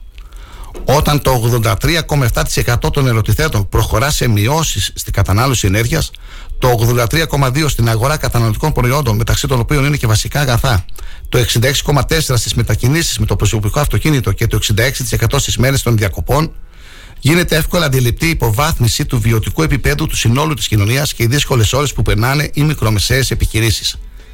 Και βέβαια προκαλεί ανησυχία ότι το 66,5% δηλώνουν απεσιόδοξοι για το μέλλον, ενώ και ένα πολύ μεγάλο ποσοστό δηλώνει ότι δυσκολεύεται πολύ να ανταποκριθεί στις υποχρεώσεις του. Αυτό που επίσης πρέπει να σημειωθεί αλλά και να εξεταστεί σοβαρά από την πολιτεία είναι ότι το 54,1% των ερωτηθέντων θεωρούν ότι τα μέτρα της κυβέρνησης προσφέρουν σχεδόν μηδαμινή βοήθεια. Ενισχύεται έτσι η επίσημη θέση του Επιμελητηρίου Αθηνών ότι πλέον πρέπει να δούμε με ψυχραιμία και τη λήψη άλλων μέτρων πέρα από αυτά που ισχύουν σήμερα και που είναι κυρίως επιδοματικού χαρακτήρα. Τα νέα μέτρα θα πρέπει να εφαρμοστούν με στόχο τη μείωση των τιμών τόσο σε ενέργεια όσο και σε βασικά αγαθά και αυτό μπορεί να επιτευχθεί μόνο με τη μείωση του ΕΦΚ στα καύσιμα, του φόρου κατανάλωσης και του φόρου προστιθέμενης αξίας σε συγκεκριμένα προϊόντα. Εθισμένες λέξεις που έρχονται από τα παλιά. Όποιο δρόμο κι αν διαλέξεις θα σε βγάλει πιο μακριά. Ποιος έχει λόγο στην αγάπη Ποιος να έχει την ευθύνη. Για να του πω να σταματήσει Να μην με πονάει εκείνη. Ποιος έχει λόγο στην αγάπη Να με βγάλει από τα δεσμά της Αφού πονάει για κάποιον άλλον Κι εγώ είμαι μακριά της. Ποιος έχει λόγο στην αγάπη Ποιος να έχει την ευθύνη για να του πω να σταματήσει Να μην με πονάει εκείνη. Ποιος έχει λόγο στην αγάπη Ποιος κρατάει να κάνουμε ένα διάλειμμα, το δεύτερο διάλειμμα, διακοπή για διαφημιστικά και είμαστε και πάλι εδώ μετά για την τελευταία ώρα της εκπομπής μας. Καλή σας ημέρα, καλή ακρόαση. But she don't wanna come close. I'm writing words of passion, but she won't open her soul. Yeah, she's caught up in another love. Her eyes sparkles when she sees me. Now I'm searching for a place to find a cure for my grieving. I don't know if time will heal the wounds. I can see tomorrow, cause the bonds are too hard to break. Who has a say in love? Who has the power to free like a dove? I'm lost and I can't find a way. I remember when I first met her. Time stood still and I was jamming and singing only for her. But all these things were in vain. An unfinished painting in a frame. How can I ever maintain? Ποιος έχει λόγο στην αγάπη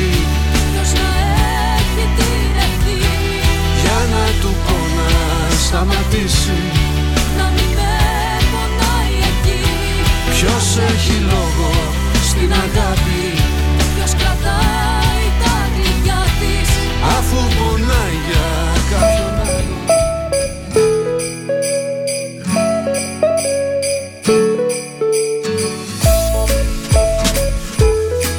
Star 888. Το ραδιόφωνο όπως το θέλουμε. Είσαι ελεύθερος επαγγελματίας και θέλεις να ευχηθείς στους πελάτες σου για τις γιορτές που πλησιάζουν. Επίλεξε το αγαπημένο σου ραδιόφωνο και όχι κάποιου που έτυχε. Επικοινώνησε τώρα με το διαφημιστικό μας τμήμα στο 25410 83 922 και δώσε ευχές με το σωστό τρόπο. Η ποιότητα έχει το όνομα Κρέτια. Παραδοσιακό παντοπολείο με επιλεγμένα αλλά πάνω απ' όλα φρέσκα ελληνικά προϊόντα. Στο Κρέτια θα βρείτε παραδοσιακό παστούρμα, τώρα και παστούρμα από καμήλα, καθώς επίσης και μια μεγάλη ποικιλία από τυριά και γραβιέρα από όλη την Ελλάδα. Παραδοσιακό παντοπολείο Κρέτια. Καθημερινά ανοιχτό από το πρωί και όλα τα απογεύματα εκτός Τετάρτης στις 40 εκκλησιών με Ανδρέου Δημητρίου Ξάνθη. Κρέτια. Όλα τα είδη του Κρέτια έρχονται στην πόρτα σας εύκολα, γρήγορα με το 25410 72180. Εσείς δοκιμάσατε την ποιότητα Κρέτια. Σας ευχόμαστε χρόνια πολλά και καλή χρονιά με υγεία και πολλά χαμόγελα. Τι ψάχνεις; Να ενημερωθώ. Για εμάς εδώ. Λιχτρολόγησε thrakitoday.com η δική μας ηλεκτρονική εφημερίδα της Ξάνθης με πλήρη και συνεχή ενημέρωση για όλη τη Θράκη και την Ξάνθη. Για να μην ψάχνεις εδώ και εκεί, thrakitoday.com Το δικό σας πόρταλ με όλα τα νέα. Μαθαίνεις αυτό που ψάχνεις στοχευμένα από ανεξάρτητους συνεργάτες για αξιοπιστία των ειδήσεων. thrakitoday.com Πρόσθεσέ το στα αγαπημένα σου. Διαφημιστείτε στο thrakitoday.com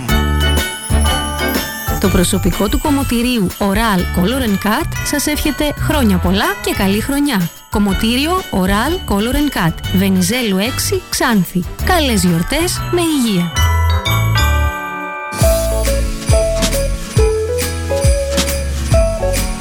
Star 888.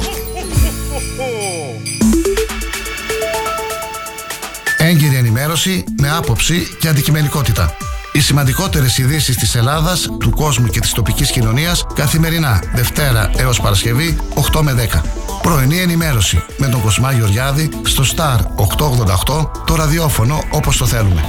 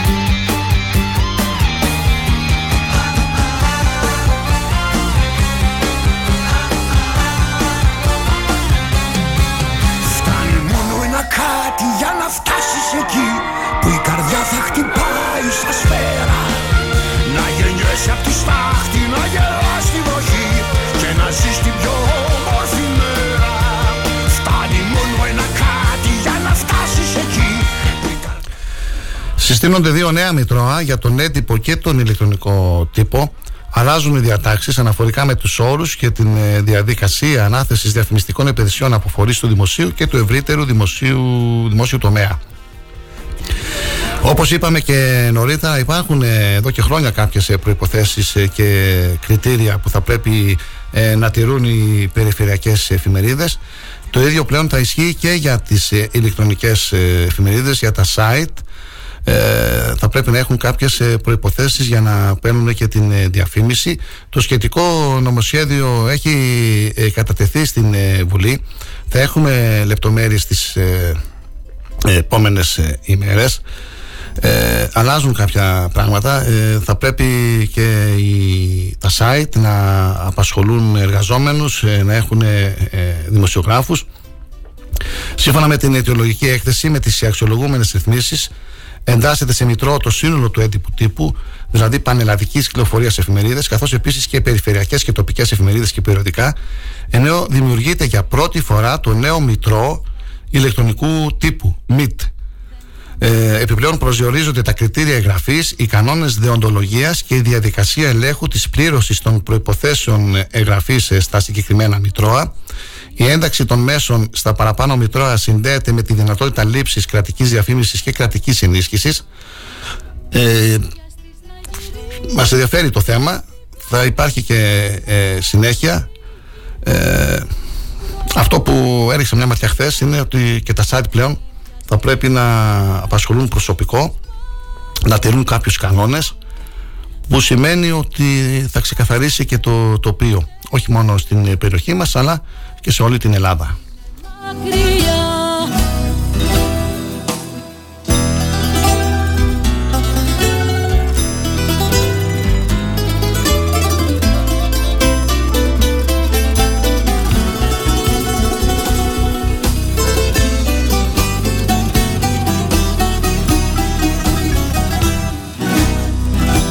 Καλύτερα από μακριά και πικραμένη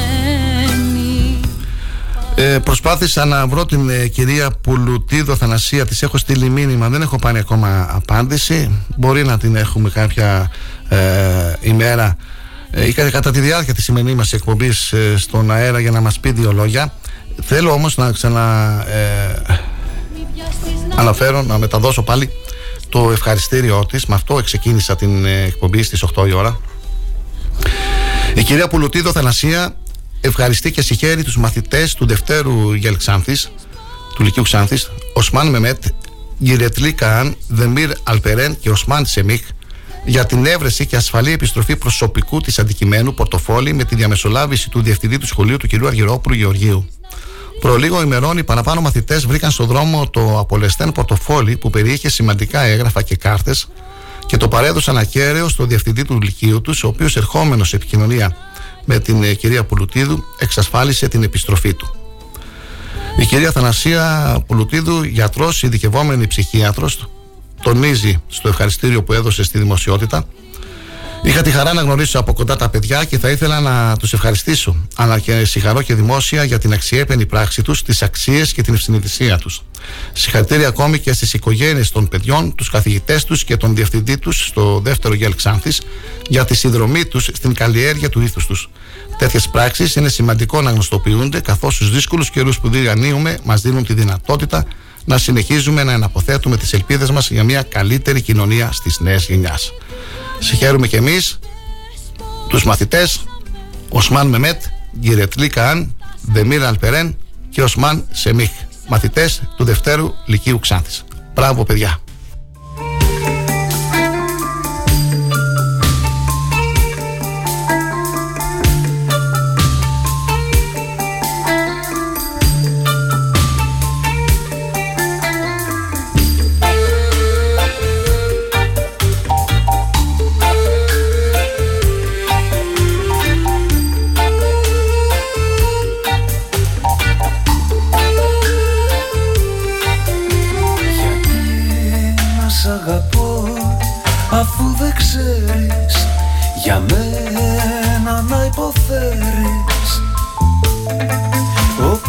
Η Μαρία Κώστολου γράφει ε, στο σχόλιο που κάναμε για την ε, κατάσταση του δρόμου στη Ζαλόγκου. Σε κακή κατάσταση όλη η Ξάνθη, δεν πειράζει όμως, είδαμε πυροτεχνήματα.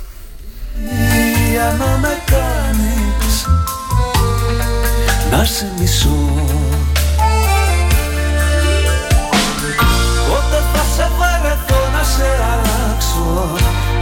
Θα σε βαρεθώ. Πότε θα σε βαρεθώ να σε απαλλάξω Από όσα σου ζητώ. Γιατί να σε αγαπώ Αφού δεν ξέρεις για μένα να υποφέρεις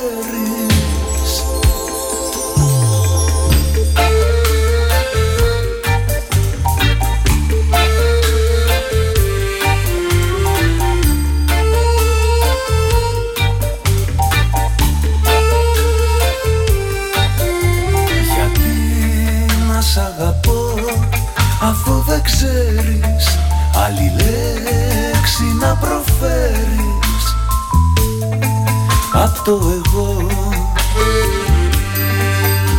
Γιατί να σ' αγαπώ αφού φοβάσαι να μου δείξεις πως φοβάσαι. Το σ' αγαπώ. Πότε θα σε Πότε θα σε βαρεθώ; Πότε θα σε βαρεθώ να σ' απαλλάξω Από όσα σου ζητώ; Γιατί να σ' αγαπώ Αφού δεν ξέρεις Για μένα να υποφέρεις;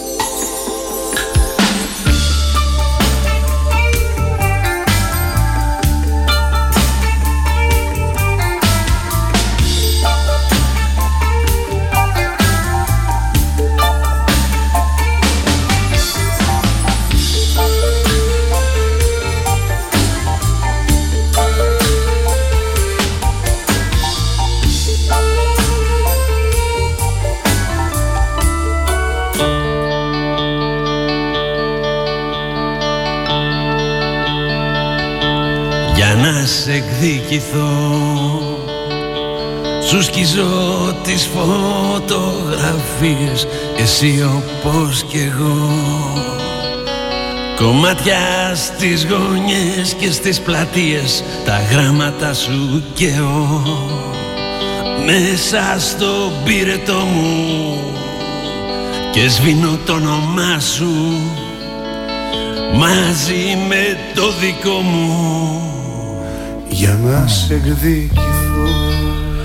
Κυκλοφορεί λοιπόν το ημερολόγιο της, ε, φιλο- της ΦΕΞ 2023 μικρές ιστορίες της Ξάνθης. Κάποτε τώρα στο έτος 2023 μικρές ιστορίες σε μια μικρή επαρχιακή πόλη. Φεστιβάλ, πανηγύρια, κουρμπάνια επαγγελματικές θρησκευτικές εκδηλώσεις και ό,τι άλλο θα μας επιφυλάξει το έτος. Στην εκπομπή μας φιλοξενούμε τον ε, διευθυντή της ΦΕΞ τον ε, κύριο Ξανθόπουλο Πασχάλη για να μας πει για αυτό το ημερολόγιο Καλή σας ημέρα Καλή σας ημέρα. για πείτε μας λίγα λόγια κύριε Ξανθόπουλε για το ημερολόγιο της ΦΕΞ Το πολιτιστικό ημερολόγιο της ΦΕΞ όπως ήταν ο τίτλος του είναι μια δραστηριότητα που ξεκίνησε πριν από 10 τουλάχιστον χρόνια με το σκεπτικό ότι θα έπρεπε να οργανώνουμε το πολιτιστικό μας πρόγραμμα ας πούμε όπως οργανώνει κάθε, κάθε μήνα κάποιος το τι θα πάει στο μάρκετ, τι θα αγοράσει ως ρουχισμό. Έτσι είχαμε σκεφτεί και εδώ ότι θα έπρεπε να οργανώνει και τον πολιτιστικό του προγραμματισμό, δηλαδή πότε να αγοράζει ένα βιβλίο, να βλέπει ταινίες, να οργανώνει λοιπόν ημερολογιακά τις πολιτιστικές του δράσεις και το ημερολόγιο πρόγραμμα είχε ακριβώς ένα τέτοιο χαρακτήρα που έδινε τη δυνατότητα στον καθένα να του προτείνουμε πρώτα απ' όλα ότι τις τρίτες η κινηματογραφική λέσχη του προτείνει μια πολύ σημαντική ταινία, κινηματογραφικά φεστιβάλ, μουσικά και ό,τι άλλο γίνεται στο Δήμο, στα διπλανά, στις διπλανές πόλεις, στο φεστιβάλ των Φιλίππων, του, της Μαρόνιας. Οπότε κάλυπτε έναν τέτοιο ημερολογιακό χρόνο. Από την άλλη πλευρά ήταν πολύ σημαντικό γιατί το μουσείο, όπως καταλαβαίνετε, έχει ως βάση, ως εργαλείο, ως ρυθμιστή τον ίδιο το χρόνο. Οπότε μας έδωσε τη δυνατότητα το ημερολόγιο μέσα από θεματικές να αξιοποιήσουμε σταδιακά το υλικό που τόσα χρόνια επίμονα ξανθιώτες συγκέντρωναν έτσι στο χώρο του μουσείου που είναι ένα μεγάλο αποθετήριο και είμαστε πολύ υπερήφανοι που ουσιαστικά μέσα από δωρεές σήμερα το μουσείο είναι το μεγαλύτερο πλήρως αποκατεστημένο κτίριο στη Βόρεια Ελλάδα και ίσως όχι μόνο με τέτοιο πολύ πλούσιο υλικό που έχουν φέρει ξανθιώτες. Θα ήθελα να μιλήσουμε στη συνέχεια λίγο για το μουσείο, mm. Τώρα θέλω να μου πείτε πώς πήγε η χρονιά αυτή, το 2022 για την FX, για τις δράσεις με λίγα λόγια που είχε η FX, αν μείνατε ικανοποιημένος από την ε, συμμετοχή του κόσμου ε, και από τις παρουσιάσεις που πραγματοποιήσατε. Πολλές ε, εκδηλώσεις δημοσιεύουμε στις εφημερίδες καθημερινά. Δεν σταματάει η FEX. Το 22 ήταν μια πολύ ενδιαφέρουσα ακόμη χρονιά γιατί η FEX γιόρταζε τα 70 της χρόνια οπότε καταλαβαίνετε ότι είναι ένας τεράστιος όγκος. Ναι. Η ίδια η FEX αυτό που προσπάθησε να κάνει ο φορέας ήταν ακριβώς να επαληθεύσει την ε, δραστηριότητα του και να δείξει τι ακριβώς συμβαίνει με τις συλλογικότητες. Αυτό ήταν για μένα και ένα έτσι ενδιαφέρον στοίχημα. Δηλαδή η φιλοπρόοδη είναι ουσιαστικά μια οργάνωση η οποία αγαπάει τις τέχνες και τα γράμματα. Αυτό είναι όλοι οι σύλλογοι.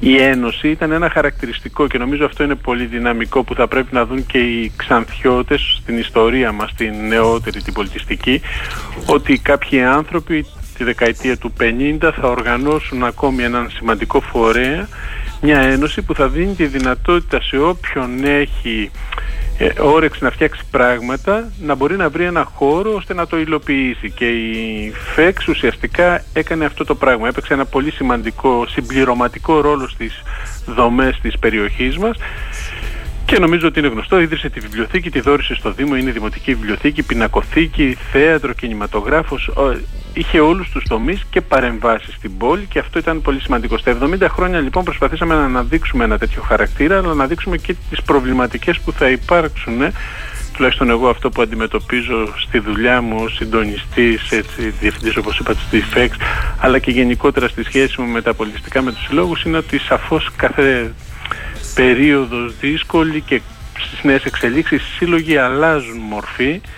Δηλαδή βλέπαμε συλλογικότητες που είχαν ένα χαρακτήρα τελείως εθελοντικό, περάσαμε στις συλλογικότητες με, τη, με τους συλλόγους γυναικών θα λέγατε την περίοδο του Καλλικράτη και αποδείστε και περάσαμε στις συλλογικότητες που για μένα είναι το πιο δύσκολο σήμερα που είναι περισσότερο άμκε, κινσέπ και τα λοιπά, δηλαδή σύλλογοι που διαχειρίζονται ένα χρήμα και δουλεύει περισσότερο ένα διοικητικό παρά ο θελοντισμός όλων των άλλων. Παρακολουθήσαμε λοιπόν όλα αυτά. Νομίζω το 2022 ήταν ένα πολύ πλούσιο πρόγραμμα και για τη ΦΕΞ και για τους άλλους συλλόγους, αλλά για μας ιδιαίτερα εδώ ολοκληρώθηκαν τα μουσικά φεστιβάλ, χατζηδάκι, κλασική μουσική, ανατολικής μουσικής υπήρξε μια τεράστια δραστηριότητα και από την πλευρά του κινηματογράφου περισσότερες από 150 προβολές γίνονται το χρόνο εδώ με τη συνεργασία μεγάλων Ινστιτούτων όπως το Γκέτε, το Θερβάντες, το Ιταλικό Ινστιτούτο, το Αμερικανικό Προξενείο, το Φεστιβάλ Κινηματογράφου Θεσσαλονίκης, Δράμας, Αλεξάνδρειας και πάρα πολλά άλλα που δίνουν τη δυνατότητα νομίζω στο κοινό της περιοχής να μπορεί να παρακολουθεί. Αυτό ήταν το 22 με ένα μια πληθώρα εκδηλώσεων. Αυτό που ήταν χαρακτηριστικό μας είναι ότι θα έπρεπε να έχει σχεδόν κάθε μέρα ο Ξανθιώτης κάτι να παρακολουθεί. Ναι. Όλα αυτά θα συνεχιστούν κύριε Ξανθόπουλο και το 23 έτσι δεν είναι; Έχετε μήπως και κάποια νέα δράση, κάτι, κάτι καινούργιο να μας παρουσιάσετε; Το 23 ναι, είναι ακόμα περισσότερο γιατί οι ναι. θεματικές τώρα μας έχουν δώσει όλα αυτά τα χρόνια μιλώντας από το π.χ. το 14 μιλήσαμε για το, το χώρο της Ξάνθης, τις παρεμβάσεις του ανθρώπου αλλά και το φυσικό μας τοπίο, το 15 την ανθρωπογεωγραφία και πάει λέγοντας. Το 2023 οι μικρές ιστορίες όπως τις λέμε είναι μια σειρά ιστοριών που έχουν συγκεντρωθεί όλα αυτά τα 70 χρόνια στην ΦΕΞ τόσο σε υλικό, δηλαδή τεκμήρια που έχουν έρθει στο μουσείο, αντικείμενα και άλλα, όσο και άειλα από τις ε, φεστιβάλ και λοιπά μέχρι και την προφορική ιστορία, το τμήμα που έχει το μουσείο. Αυτά λοιπόν σταδιακά τα παρουσιάζουμε και οι μικρές ιστορίες στην πραγματικότητα είναι ένας προγραμματισμός που έχει ως αποτέλεσμα να μας δώσει περιπάτους στην παλιά πόλη τόσο για τους ξανθιώτες όσο και για τους επισκέπτες που είναι απαραίτητο, εκπαιδευτικά προγράμματα με διάφορες θεματικές, την ιστορία, τη θρησκεία, τη γευσηγνωσία, τα πρόσωπα που γεννήθηκαν εδώ, αλλά και πάρα πολύ άλλο υλικό, το οποίο θα είναι εκδόσεις, ε, εκθέσεις και λοιπά που θα βοηθήσουν και το πολιτήριο του μουσείου αλλά νομίζω και θα κάνουν και πιο προσιτή την σχέση Ε, του Ξανθιώτη με την ίδια την πόλη και την νεότερη του ιστορία. Θέλω λίγο να μου πείτε για το μουσείο, για την επισκεψιμότητα του μουσείου, αν έχετε κάποια στοιχεία να μας ε, Βεβαίως. ε, ανακοινώσετε. Πείτε μου, ναι. Το μουσείο μας είναι ίσως από τα πιο σημαντικά και όχι γιατί θέλουμε να ευλογήσουμε τα γένια μας, αλλά γιατί πραγματικά υπάρχουν έτσι και στοιχεία. Όπως σας είπα, ε, ξεκίνησε ήδη το 1975 σαν μια λαογραφική συλλογή. Το 1995 έκλεισε μέχρι το 2000 μπήκε σε ένα ευρωπαϊκό πρόγραμμα για να γίνει η αποκατάστασή του. Μέχρι το 2010 έγιναν και οι εσωτερικές αποκαταστάσεις, τοιχογραφίες, ορφογραφίες και σήμερα όπως σας είπα είναι το μεγαλύτερο πλήρως αποκατεστημένο κτίριο στη Βόρεια Ελλάδα κτηριακά και σε αντικείμενα και στα εκθέματά του.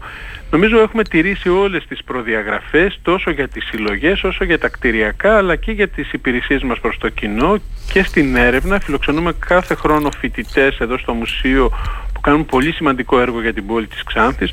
Μάλιστα αναμένουμε το καλοκαίρι και ένα μεγάλο φοιτητή που από το Πανεπιστήμιο της Λιών να έρθει και αυτός εδώ.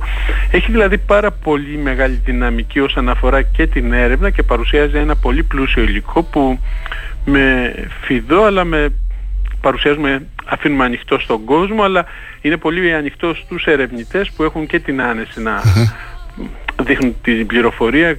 Ξέρετε, ε, καταλαβαίνω ότι ένας α, ε, άνθρωπος ο οποίος είναι συλλέκτης μπορεί να βρίσκει πράγματα και έχει γεμίσει το facebook με υλικό. Τώρα το μουσείο όπως, για- το λέω αυτό γιατί υπάρχει πάρα πολύ υλικό και ίσως να υπάρχει και κάποια ένσταση από ανθρώπους γιατί αυτό δεν παρουσιάζεται έτσι πολύ έξω. Το υλικό του μουσείου πρέπει να παρουσιάζεται με έναν επιστημονικό τρόπο όπως καταλαβαίνετε. Δηλαδή θα πρέπει να υπάρχει, υπάρχει μια δεοντολογία από την απλή φωτογραφία που θα βγει γιατί μπορεί να προσβάλλει οποιονδήποτε μέχρι ένα κείμενο. Οπότε αυτά ουσιαστικά εμείς τα συγκεντρώνουμε, τα έχουμε ψηφιοποιήσει ήδη. Έχει ψηφιοποιηθεί το αρχείο των Βλάχων, είναι περισσότερο από 2.500 τεκμήρια, το αρχείο των, της κοινότητας των Αρμενέων, Μικρασιατικά, της οικογένειας Κουγιουμτζόγλου, πάνω από 2.500 έγγραφα, τα οποία είναι ανοιχτά στους φοιτητές, Ναι. στους ερευνητές, αλλά θέλει πολύ προσοχή, όπως καταλαβαίνετε, σε κώδικες δεοντολογίας του πώς αυτό Ε, βέβαια. αφήνεται κάτι στο κοινό. Όπως Μπορεί να το λέμε τα κάνει πνευματικά δικαιώματα σε εμάς, έτσι και εκεί θα πρέπει. Έτσι ναι, δεν και είναι. πέρα από τα δικαιώματα που εμείς αυτή τη στιγμή με τη συνεργασία από το Υπουργείο και είτε με την Περιφέρεια και το, το Δήμο ή οποιοδήποτε άλλο μπορούμε να αφήνουμε σταδιακά ελεύθερα το υλικό αυτό. Όμως υπάρχουν κώδικες δεοντολογίες οι οποίοι είναι πάρα πολύ σημαντικοί. Δηλαδή μια φωτογραφία που εγώ μπορεί να εμφανίζομαι με κάποιον άλλον θα πρέπει οπωσδήποτε όπως καταλαβαίνετε να υπάρχει μια σχέση, το ξέρετε καλύτερα οι Βέβαια. δημοσιογράφοι, όπου αυτό ένα συλλέκτη στον ενθουσιασμό του, ένας νεαρός μαθητής οποιοδήποτε άλλο στον ενθουσιασμό του μπορεί να το παρουσιάσει δείχνοντας κάποια πράγματα, από την άλλη πλευρά όμως ε, Καταλαβαίνω. έχουν πάρα πολύ... Ε, κύριε Ξαθόπουλε, οι επισκέπτες που έρχονται από ποιες περιοχές είναι στο Οι μουσείο; επισκέπτες είναι, πρώτα απ' όλα έχουμε ένα πολύ μεγάλο αριθμό μαθητών, και από Μαθητών. πάρα πολλά σχολεία.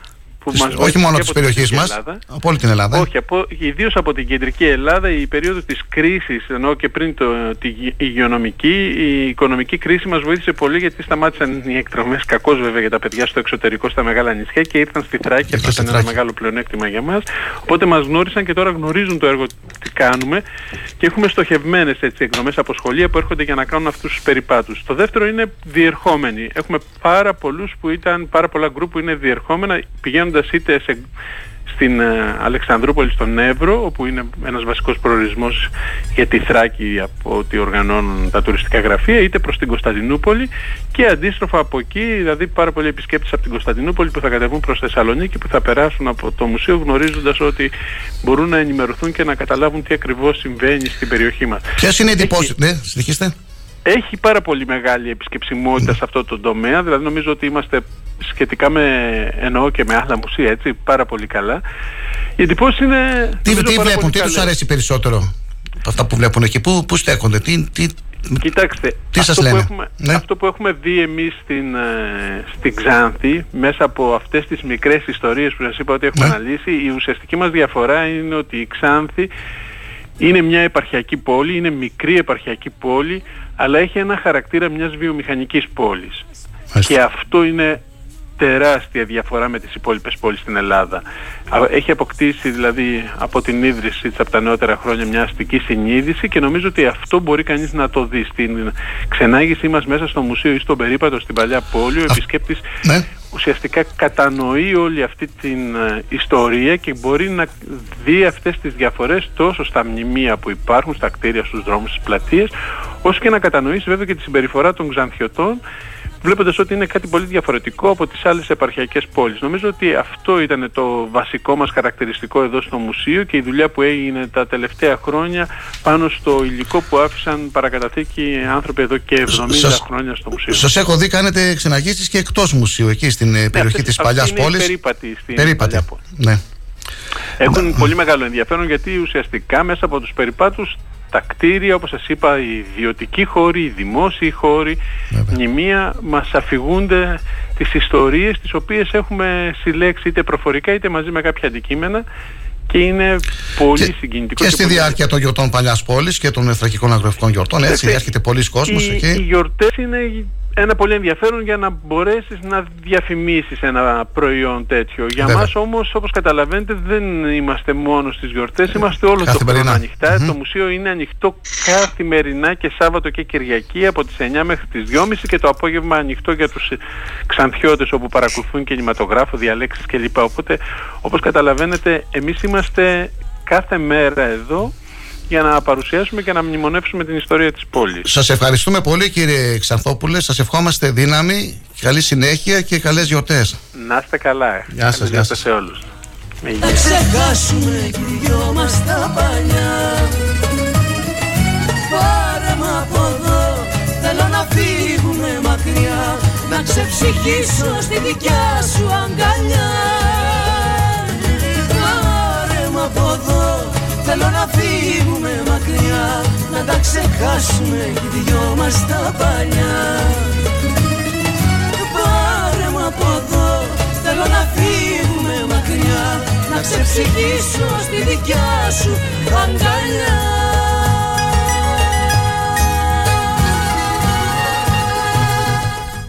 Χθες είχαμε στην εκπομπή μας τον ε, πρόεδρο του Συλλόγου Εθελοντών Αιμοδοτών, ε, ε, τον κύριο Γιάννη Παπακρόνη, ο οποίος αναφέρθηκε στις εθελοντικές αιμοδοσίε που ε, πραγματοποιούνται και μπορείτε να ακούσετε τη συνέντευξη του κύριου Παπαχρόνη στο αρχείο των εκπομπών μας, στην ιστοσελίδα του σταθμού, στα 888.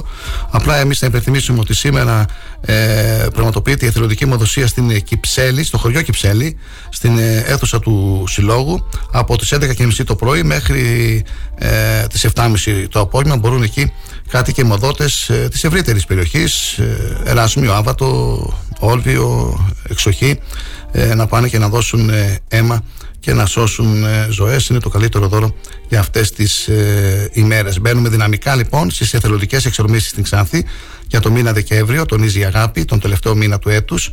Σας καλούμε στην 74η εθελοντική αιμοδοσία και σας περιμένουμε με την υποστήριξη της κινητής μονάδας αιμοδοσίας του Γενικού Νοσοκομείου Θεσσαλονίκης Γεώργιος Παπα-Νικολάου. Ολοήμερη εθελοντική αιμοδοσία στην αίθουσα του Μορφωτικού Πολιτιστικού Αθλητικού Συλλόγου ΑΕ Κυψέλης του Δήμου Τοπύρου Προσφέρουμε το αίμα μας για όλους αυτούς που το χρειάζονται πραγματικά και ας είναι αχρίαστο για μας και για τους δικούς μας ανθρώπους. Απευθυνόμαστε τόσο στους κατοίκους της Κυψέλης όσο και της Εξοχής, της Μέλισσας και του Δεκάρχου αφού είναι η πιο κοντινή στο χωριό τους αιμοδοσία που διοργανώνεται. Κάθε φορά ο, ο, τονίζουμε ότι είναι ευκαιρία που μπορεί και βγαίνει το κινητό συνεργείο αιμοδοσία στις διάφορες περιοχές και τοποθεσίες μας και έτσι γλιτώνουμε κόπο, χρόνο και χρήμα από το να μετακινηθούμε αντίστοιχα στο νοσοκομείο εφόσον δεν μας βολεύει. Θυμίζουμε επίσης ότι μπορούμε να αιμοδοτούμε στο νοσοκομείο μας από Δευτέρα έως Παρασκευή από τις 8.30 έως και τις 2 το μεσημέρι και κάθε Δευτέρα και Πέμπτη από τις 5.30 το απόγευμα έως και τις 7.30. Ερχόμαστε να αιμοδοτήσουμε είτε έχουμε εμβολιαστεί είτε όχι, αφού δεν έχει καθόλου σημασία για την αιμοδοσία ούτε υπάρχουν κάποιοι σχετικοί περιορισμοί.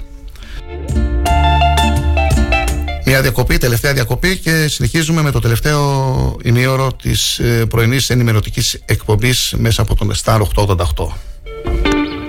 Όταν λες θα φύγεις καίγονται τα δάση Ποιος θα με εξοδέψει, ποιος θα με χορτάσει Όταν σου χορεύω, απ' τις άλλες κλέβω Απ' τις άλλες κλέβω Όταν σου χορεύω, απ' τις άλλες κλέβω απ' τις άλλες κλέβω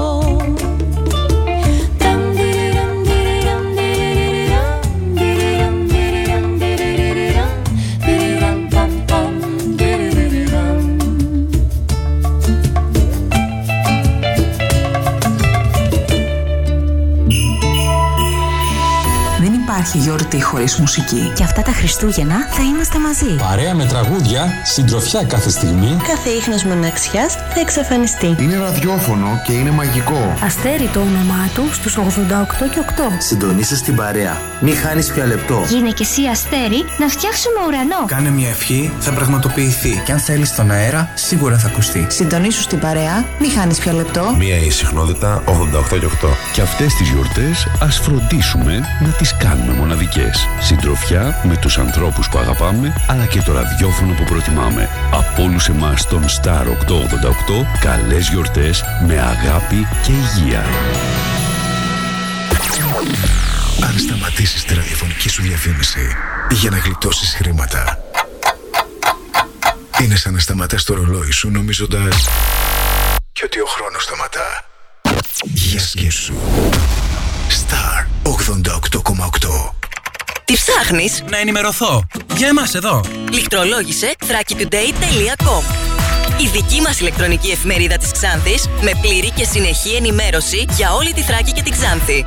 Για να μην ψάχνεις εδώ και εκεί, thrakitoday.com Το δικό σας πόρταλ με όλα τα νέα. Μαθαίνεις αυτό που ψάχνεις στοχευμένα από ανεξάρτητους συνεργάτες για αξιοπιστία των ειδήσεων. thrakitoday.com Πρόσθεσέ το στα αγαπημένα σου. Διαφημιστείτε στο thrakitoday.com Εδώ και χρόνια είμαστε πιστοί οδηγοί σας. Το ίδιο θα συνεχίσουμε να κάνουμε και τη νέα χρονιά. Η Σχολή Οδηγών Συνοικιώτης Ευάγγελος στην Ανδρέου Δημητρίου 17α σας εύχεται χρόνια πολλά και καλοτάξιδα.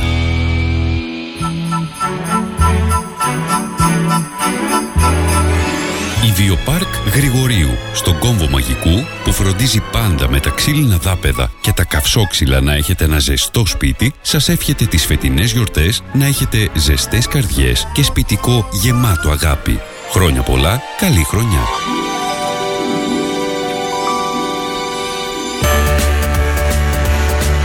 Όμιλος Αντισφαίρησης Ξάνθης εύχεται χρόνια πολλά με υγεία, αγάπη και χαρά. Το νέο έτος να φέρει ευτυχία και ευημερία σε όλους. Καλές γιορτές!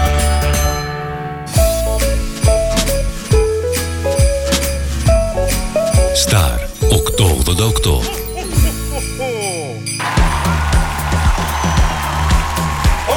Και ο Σπύρος Γραμμένος. Την ε, Παρασκευή 9 Δεκεμβρίου και ώρα 6 και μισή το απόγευμα στην αίθουσα Βυργινία Τσουδερού του Ιδρύματος Τραχική Τέχνης και Παράδοσης, ο συνθέτης τραγουδιστής Δημήτρης Πετρόπουλος παρουσιάζει τη νέα του δισκογραφική δουλειά με τίτλο Στην πόλη με τα χίλια χρώματα. Τραγούδια που έρχονται να μας κρατήσουν συντροφιά στις καθημερινές στιγμές της ζωής και μιλούν για την αγάπη, τον πόνο, την ανάμνηση και τον χρόνο. Για την ε, ε, δισκογραφική δουλειά θα μιλήσουν ε, κάποια άτομα και θα μας πει περισσότερα ο ίδιος ο Δημήτρης ο Πετρόπουλος ο οποίος ε, έχει φιλοξενηθεί και στο παρελθόν στην ε, εκπομπή μας. Αλλά τώρα ε, κρίναμε ότι θα πρέπει να τον έχουμε και πάλι για να μας πει για αυτήν την ε, εκδήλωση. Έφτασε η ώρα, η μέρα μάλλον και η μέρα που θα παρουσιάσει τον ε, δίσκο του και στην ε, περιοχή μας. Δημήτρη καλημέρα Καλημέρα Κοσμάς σε εσένα και τους ακροάτες. Στην πόλη με τα χίλια χρώματα Δημήτρης Πετρόπουλος. Ακούμε για την εκδήλωση Δημήτρη. Έτοιμα, Λοιπόν, όλα έτοιμα; Την Παρασκευή όπως ακριβώς Ναι. είπες και εσύ στις ε, 6.30 το απόγευμα 9 του μηνός δηλαδή στην αίθουσα Βουργινία του Δερού του Ίδρυμα Χαρκικής Τέχνης και Παράδοσης θα γίνει παρουσίαση του νέου μου δίσκου με τίτλο Ναι. Ο Νίκος Παλάδιος ερμηνεύει Δημήτρη Πετρόπουλο στην πόλη με τα χίλια χρώματα Λοιπόν για, την, ε, για το δίσκο γενικά θα μιλήσουν ε, ο Θανάσης Μουσόπουλος καθηγητής ε, το γνωρίζουμε όλοι βέβαια, εντάξει είναι και ποιητής και συγγραφέας. Ο Θωμάς ο Βουγιουκλής, ο οποίος είναι καθηγητής στο Δημοκρατικό Πανεπιστήμιο ποιητής συγγραφέας. Ο Αντώνης ο Μουσαδές, ο οποίος είναι μουσικός συνθέτης. Και ο Αντώνης ο Χιμονίδης, ο οποίος είναι μουσικός παραγωγός. Μάλιστα. Θα έχουμε κόσμο από την Αθήνα για να τραγουδήσουν τα τραγούδια μου. Δηλαδή αυτοί που ερμηνεύουν και διάφοροι άλλοι ερμηνευτές. Ποιοι θα είναι, Ε, μπορείς να μας πεις ονόματα; Ναι, θα είναι ο Νίκος ο Παλάδιος, θα είναι η Έλσε Καριώτη, ο Βασίλης ο Χρήστου, τραγου- αυτοί θα τραγουδήσουν όλοι δηλαδή. Ναι. Και έχω και μια έκπληξη. Θα, Ε, θα την πεις στο ε, φίλο ε, σου, δεν την πεις σε εμάς. Κατάλαβα. Θα, θα την πω, θα την πω τώρα, πρώτη φορά θα την πω. Ε, ευελπιστώ ότι αύριο θα έχω ολοκληρώσει και το καινούργιο μου τραγούδι που έχω γράψει για τα Χριστούγεννα, το οποίο νομίζω ότι θα το παρουσιάσουμε και την Παρασκευή. Ωραία. Η εκδήλωση θα γίνει, είπαμε, στο Ίδρυμα Θρακική Τέχνης και Παράδοσης. Θέλεις να ευχαριστήσεις κάποιους ε, φορείς, συλλόγους που σε βοήθησαν, ναι. Ναι, ναι, θα, θα ευχαριστήσω βασικά. Είναι πολλά τα άτομα που πρέπει να ευχαριστήσω έναν έναν χωριστά. Βασικά όλους τους μουσικούς που παίξαν τώρα δεν προφέρω να σου πω τα νόμια, δεν τα θυμάμαι όλα απ' έξω. Αυτοί που συμμετέχουν στο δίσκο, ας πούμε. Ευχαριστώ βέβαια τα στούντια της ηχογραφήσης, τον Αντώνη τον Μουσαδέτη, τον Χιμονίδη, τον Μουσόπουλο, όλους αυτούς πούμε που βοηθήσαν, τον Νίκο τον Παλάδιο, ο οποίος έχει και στίχους και ερμηνεύει και, τραγου- και τραγούδια μου. Λοιπόν, ευχαριστώ βασικά την οικογένειά μου, τη Χρύσα η οποία έχει επιμεληθεί έναν καταπληκτικό μπουφέ. Τα κρασιά είναι από το Γουρουκέλι, από την οποία του Γουρουκέλι και ευχαριστώ τον Οδυσσέα για, τη, για τα κρασιά που θα πιούμε μεθαύριο. Δηλαδή είναι ένας μπουφές με κρασάκια, μουσική, περάσουμε ωραία. Ωραία. Η Δημήτρη. είσοδος είναι ελεύθερη, η είσοδος είναι ελεύθερη, ανοιχτή για όλους. Εντάξει. Απλώς ε, δεν, υπάρχει, δεν υπάρχουν προσκλήσεις θεσμών, δηλαδή δεν έχω καλέσει θεσμούς. Είναι Κατάλαβα. ανοιχτή για ναι. τον κόσμο. Ανοιχτή για τον κόσμο. Είναι αυτή την Παρασκευή στις 6.30 το απόγευμα, έτσι. Έτσι, αυτό. Ε, Δημήτρη, με την ευκαιρία που σε έχω στην εκπομπή μου, αν θέλεις να μου κάνεις ένα σχόλιο, αν θέλεις βέβαια, για την ε, έναρξη της, ε, των Χριστουγέννων, για την Χριστουγεννιάτικη εκδήλωση που πραγματοποιήθηκε προχθές στην πλατεία με την Άσπα και τους Kings. Πώς την είδες εσύ αυτή την ε, εκδήλωση, αν θέλεις να μας πεις δύο λόγια. Ήμουν ρε Κοσμά. Ε, Είπα να αποφύγω να ασχοληθούμε με τα τοπικά, αλλά τέλος πάντων θα πω. Ναι. Ευτυχώ είχαμε πυροτεχνήματα όπως είπε η Κώστογλου. ναι, μάλιστα. Όπως είπε η Μαρία. Γιατί το διάβασα στην σχετικό αρχή της μπροστά. εκπομπής και ένα σχόλιο της Ασμίκ, τη τη γνωστή τη τραγουδίστρια, Ναι, τη ναι, δεύτερη ναι. μουσικής, που είπε. και Τα είπε τα πράγματα όπως ήταν. Δηλαδή, λυπάμαι ειλικρινά για τις επιλογές κάποιων, γράφει, καθώς Καμία αυτές σχέση. προσβάλλουν το Κάθε έργο χρόνο και χειρότερα. και την Κάθε προσπάθεια των μουσικών της ευρύτερης περιοχής της Τράκη μας, η οποία έχουμε ως κύριο μέλημά μας τη μετάδοση αξιών μέσω της καλής και ποιοτικής μουσικής στα παιδιά, τους νέους και σε όλους τους πολίτες. Α μην ξεχνάμε πως η μουσική ποιεί ήθος, κρίμα που κάποιοι μπέρδεψαν την πλατεία της πόλης μας με άλλου είδους σκηνές της Μεγαλούπολης. Μάλιστα. Έχουμε αξιόλογους μουσικούς που Ε, αυτό, να σου αυτό πω την έχουμε αλήθεια, στη Ξάνθη, ναι, ναι. ναι, που να σου πω την αλήθεια προσφερόμαστε δωρεάν το λέω, Δωρεάν. να κάνουμε οποιαδήποτε χριστουγεννιάτικη εκδήλωση με χριστουγεννιάτικα τραγούδια στην πλατεία και οπουδήποτε. Έχετε τη διάθεση να το κάνετε, αλλά δεν, δεν, δεν σας Ε, φωνάζουν. δεν, Έτσι. υπάρχουν, προ- δεν υπάρχουν προσκλήσεις τι να Δεν κάνουμε. υπάρχουν προσκλήσεις. Καταλαβαίνω. Άμα δεν σε πει, δηλαδή δεν θα πάω να του πω εγώ τώρα τον, τον πρώτο και του πολιτισμού ή οποιοδήποτε ξέρεις εγώ θα έρθω, θα, πώς, θα- πώς θα πάω να κάνω; Δεν μου Μάλιστα. προτείνει. Κατάλαβες; Ναι. Και αυτό το κάνουμε για την πόλη μας. Ναι. Σε τελική ανάλυση. Έτσι είναι. Ωραία. Δημήτρη, ευχαριστώ. Ευχαριστώ και Καλή, εγώ καλή πολύ για τη επιτυχία. φιλοξενία. Να είσαι Ευχαριστώ. καλά. Καλημέρα. Καλημέρα. Γεια.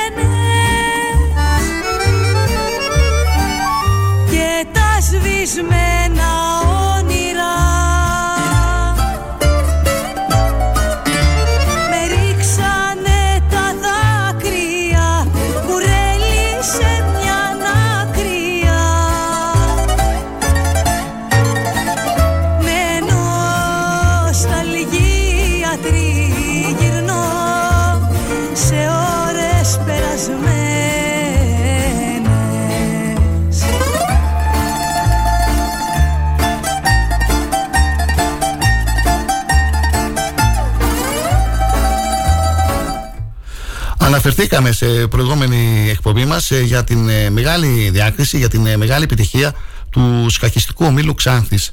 Η, ε, η ΕΣΑΜΘ και ο σκακιστικός όμιλος Δράμας διοργάνωσαν την ε, Κυριακή τα ομαδικά πρωταθλήματα Rapid Ανατολικής Μακεδονίας και Θράκης και Σερών στη γενική κατηγορία και για την κατηγορία των ε, παιδών ε, κάτω 14. Οι αγώνες έγιναν στο Δημαρχείο της Δράμας. Στο ομαδικό ράμπιτ παιδών Κορασίδων ε, νικήτρια αναδείχθηκε η ομάδα παιδών του σκαχιστικού ομίλου Ξάνθης με τέσσερις νίκες και δύο ισοπαλίες στους ε, έξι γύρους ενώ στο ομαδικό πρωτάθλημα της γενικής κατηγορίας η μεγάλη ομάδα του σκαχιστικού ομίλου Ξάνθης είχε, πέτυχε τρεις νίκες, δύο ισοπαλίες και μία ήττα στους ε, έξι γύρους.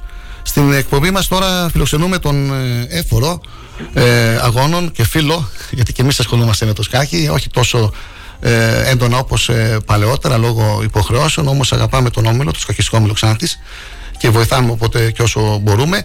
Έχουμε λοιπόν στο τηλέφωνο τον ε, Στάθη τον ε, Παπαγεωργίου που είναι σκαχιστής και είναι και έφορος ε, ε, αγώνων. Στάθη, καλή σου μέρα. Καλή, καλημέρα. Τι γίνεται; καλημέρα. Τι κάνετε; Καλά. Γεια χαρά, εσείς. Συνεχίζει ο σκαχιστικός όμιλος να μας εκπλήσει. Ευχαρίστας, συνεχίζει να διακρίνεται. Θέλω να μου πεις για αυτούς τους αγώνες που έγιναν στη δράμα λίγα λόγια. Ε, δόξα τω Θεώ, πήγαμε πολύ καλά. Ε, τα μικρά μας τα παιδάκια κάτω των 14 ε, παιδών κορασίδων ήταν, δηλαδή, δεν είχε μ, αγόρια κορίτσια, ήταν όλα ε, μία κατηγορία, απλά ήταν κάτω Μεικτά, των 14. ναι. Μεικτά, ήταν ε, πο- εξαιρετική η εμφάνισή τους, δηλαδή νικήσαν ομάδες όπως ε, ο Σόκα Βάλας, ο οποίος να μην ξεχνάμε είναι, κάνει πρωταθλητισμό τα τελευταία πολλά χρόνια ε, στην Α Εθνική. Ε, τα παιδάκια μας όμως πήγαν εξαιρετικά, δηλαδή στην πρώτη σκακέρα και, ε, είχαμε την καλύτερη επίδοση, όπως και στην τέταρτη σκακέρα είχαμε την καλύτερη επίδοση, δηλαδή είχαμε και ατομικές διακρίσεις. Θα τα αναφέρουμε τα ονόματα Στάθη. Φανταστικά. Όπως στην πρώτη σκακέρα είχαμε τον Παλαφούτη, τον Ηλία, ο οποίος είχε ε, την καλύτερη επίδοση στην πρώτη σκακέρα. Και στην τέταρτη σκακέρα είχαμε τον Ευθυμίου Ιωάννη Μάριο, ο οποίος είχε την καλύτερη επίδοση στην τέταρτη σκακέρα. Μιλάμε και ηλικίες κάτω των 14, έτσι. Ναι, ναι, κάτω των 14. Φυσικά και η πρώτη ομάδα πήγε πολύ Ναι, καλά. να αναφέρουμε Στάθη και τα άλλα τα παιδιά που παίξανε. Ήταν ο Ταρχανίδης, ο Νίκος, Στην έτσι; δεύτερη σκακέρα ήταν Ναι. ναι. Ταρχανίδης Νίκος Χρήστος και στην τρίτη σκακέρα ήταν η Μανιάτη η Κωνσταντίνα. Ωραία, η Πήγαν ομάδα- εξαιρετικά. Εξαιρετικά. Η ομάδα παιδών δεν έχασε, έτσι δεν έχει χάσει, δεν έχασε στους αγώνες.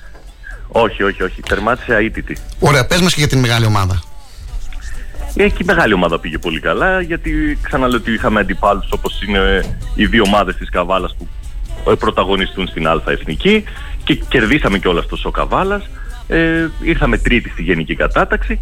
Είχαμε στην πρώτη σκακέρα αγωνιζόταν ο Κόρογλου, ο Βίκτορας, ο οποίος είναι και προπονητής μας. Ναι. Στη δεύτερη ο Σάββας ο Σεχλίδης. Στην τρίτη είχαμε τον ε, Άκη τον Ασλανίδη, ο οποίος είχε και ατομική διάκριση όπως τα παιδάκια που είχαμε προηγουμένως. Είχε την καλύτερη επίδοση στην τρίτη σκακέρα. Και στην τέταρτη σκακέρα είχαμε τον ε, Κουιμζίδη τον Γιώργο μαζί με μένα που παίξαμε αλλαγές. Ωραία.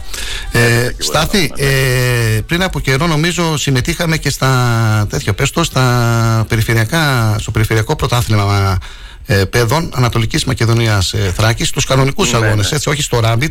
Εκεί τι Όχι, κάναμε, ναι. για πες, για μιλά μας, για ενημέρωση τον κόσμο. Ε, αυτοί οι αγώνες ήταν οι, το, κανο- υπάρχουν, υπάρχει το κανονικό σκάκι το οποίο έχει μία-μία μισή ώρα χρόνο σκέψης υπάρχει και το γρήγορο σκάκι όπως αυτό που είχαμε την ε, τελευταία Κυριακή στη Δράμα οι αγώνες οι, ε, στο κανονικό σκάκι στο, στην κανονική διάρκεια ε, που γίνανε Ανατολικής Μακεδονίας Θράκης τις ε, έκανε ο σύλλογός μας στο Αμυρίδιο στην ε, θύρα 4 ε, ήρθαν παιδιά από όλη την περιφέρεια ε, και είχαμε πάει δόξα τω Θεώ πολύ καλά και σε εκείνους τους αγώνες. Ε, είχαμε πάρει, αν θυμάμαι καλά, 4 ή 5 πρωτιές και άρα προκρίσεις για τα Πανελλήνια. Ναι. Ε, Ήταν πολύ καλή η εμφάνισή μας. Αξιοπρεπέστατη. Ε, στα ομαδικά, στα ομαδικά; Στο ομαδικό το Στα παιδών. ομαδικά- Α, στο ομαδικό το παιδών Ναι, ναι. ε, ήρθαμε δεύτερη στην Ανατολική Μακεδονία Θράκη, πρώτη ήρθε η Αλεξανδρούπολη και υπάρχει μια πιθανότητα τώρα να πάει και η δικιά μας ομάδα στα τελικά. Συνήθως κατεβαίνουν οι πρώτοι, ε, αν κάποιος πρώτος αρνηθεί, η πρόταση γίνεται στο δεύτερο και υπάρχει αυτή η δυνατότητα να πάμε φέτος και εμείς ξανά στα τελικά. Που θα γίνουνε, Όπως είχαμε πάει πέρσι. πού θα γίνουν οι αγώνες, τελική παιδών, Φέτος θα γίνουν στο Ρίο, στο Ρίο. στο ομαδικό. Πέρσι είχαν γίνει η Θεσσαλονίκη νομίζω, ε, Στάθη. Πέρσι είχαν γίνει Θεσσαλονίκη, είχαμε έρθει πρώτοι, είχαμε πάρει την πρόκληση και είχαμε πάει. Μπράβο. Φέτος ήρθαμε δεύτεροι και γίνονται στο Ρίο. Ο Σκακιστικός Όμιλος Ξάνθης που αγωνίστηκε και στην Α-εθνική κατηγορία, η μεγάλη ομάδα. Ναι, ναι. Είχα, Ναι, είχατε αγωνιστήκαμε παίξει στη και στην Θεσσαλονίκη. Και εκεί πήγαμε. Ναι, ναι. Δεν σταματάει αυτός ο σύλλογος, συνέχεια διακρίνεται έτσι. Μπράβο. Δόξα τω Θεώ, το- Καλή το δουλειά. Έχουμε, το κυνηγάμε ό,τι μπορούμε. Ε, είναι βέβαια και μια δύσκολη περίοδος μετά το COVID. Ε, οπότε καλούμαστε όλοι να δώσουμε το 100-110% των δυνατοτήτων μας για να έρθουμε στα προ-COVID επίπεδα. Ε, Ε, στα- Είμαστε πολύ κοντά. Στάθη, να αναφέρουμε και το διοικητικό συμβούλιο. Είναι ο γνωστός ο Δημήτρης Οβαγιανό, είναι πρόεδρος του πρόεδρος μας. Σκακιστικού Ομίλου, δραστήριος, ακούραστος, ο οποίος και διαμόρφωσε εκεί το χώρο στην πολύ όμορφη αίθουσα που έχει ο Σκακιστικός Όμιλο στο Αμπειρίδιο.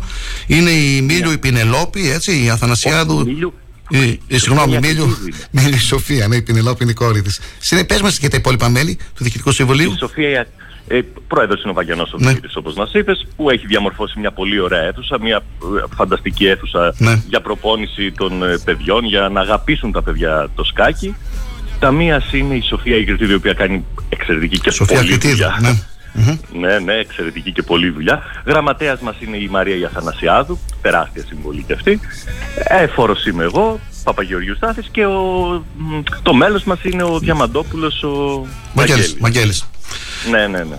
Ε, πόσα παιδιά ασχολούνται, παίζουν σκάκι εκεί στο σύλλογο φέτος; Στάθη, Ε, περίπου; φέτος έχουμε, στο σκάκι έχουμε γύρω στα 45 παιδιά Ναι. και έχουμε ασχοληθεί για να ξαναγνωρίσει ο κόσμος το σκάκι, γιατί λόγω COVID ήμασταν λίγο μαζεμένοι, έχουμε ξαναξεκινήσει το σκάκι στα σχολεία, το σχολικό σκάκι. Έχουμε χτυπήσει την πόρτα στα μεγάλα δημοτικά σχολεία. Φυσικά, καλώς εγώ των πραγμάτων θα πάμε και στα υπόλοιπα. Ε, μαζί με τα παιδιά που έχουμε στα σχολεία είμαστε πάνω από 100 παιδιά, πάνω από 100-120 παιδιά. Θυμάμαι Και πριν φυσικά το... υπάρχει Ναι. Κρούση για να πάμε και σε υπόλοιπα δημοτικά. Δηλαδή αυτός ο αριθμός προφανώς θα αυξηθεί. Ο στόχος μας είναι να γνωρίσουν τα παιδιά το σκάκι.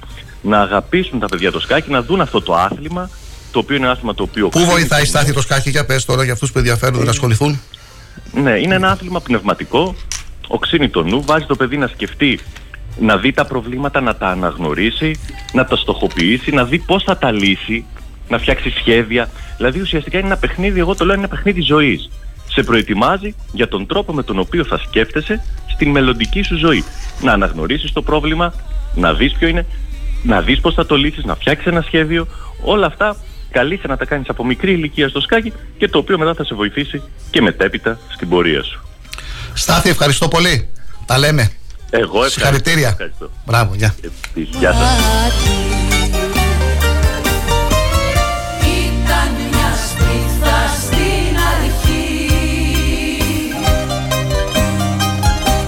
Μπράβο λοιπόν στο σκαχιστικό όμιλο Ξάνθης, στο διοικητικό συμβούλιο, στον πρόεδρο, στα μέλη, στα παιδιά, στους προπονητές, στον όρογλου του Βίκτορ, τον Οσμάνογλου του Χαλίλ, σε όλα τα παιδιά εκεί που συνεχίζουν ένα παιχνίδι της ζωής, όπως είπε και ο Στάθης. Όσοι ενδιαφέρονται, όσα παιδάκια ενδιαφέρονται να ασχοληθούν με το σκάκι, μπορούν να επικοινωνήσουν, να, να επικοινωνήσουν με τον ε, σύλλογο. Συνεχίζουμε, η ώρα είναι 10 παρατέταρτο. Να δούμε τι άλλο έχουμε.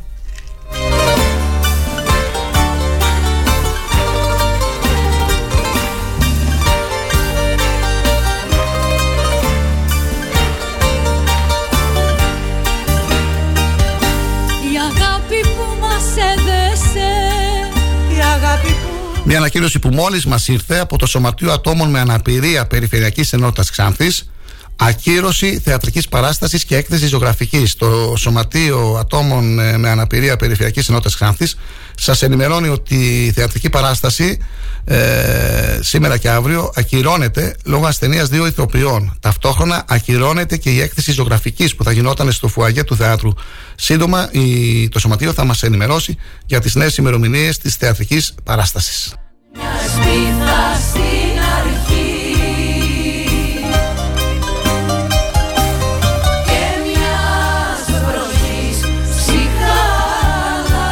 Και το αστυνομικό δελτίο που μόλις μας ήρθε, 16.500 πακέτα λαθρέων τσιγάρων και 30 κιλά λαθρέου καπνού κατασχέθηκαν στο πλαίσιο στοχευμένων δράσεων για την καταπολέμηση του λαθρεμπορίου καπνικών προϊόντων από αστυνομικούς του Τμήματος Ασφάλειας Κομωτινής. Συνελήφθησαν δύο μεδαπεί σε βάρος των οποίων σχηματίστηκε σχετική δικογραφία. Συνελήφθησαν σε αγροτική περιοχή της Ροδόπης από αστυνομικούς του Τμήματος Ασφάλειας Κομωτινής δύο μεδαπεί σε βάρος των οποίων σχηματίστηκε δικογραφία για παράβαση του νόμου περί εθνικού τελωνιακού κώδικα.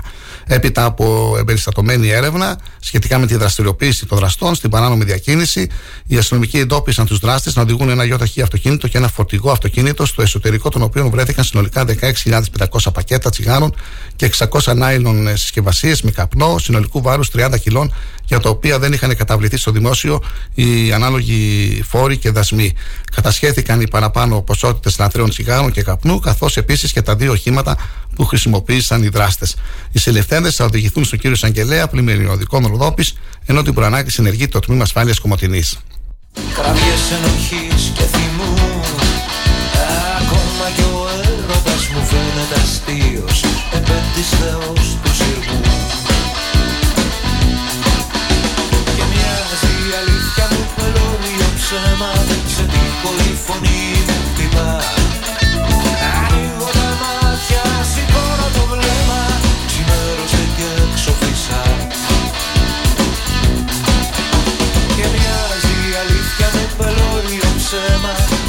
ακούει μου.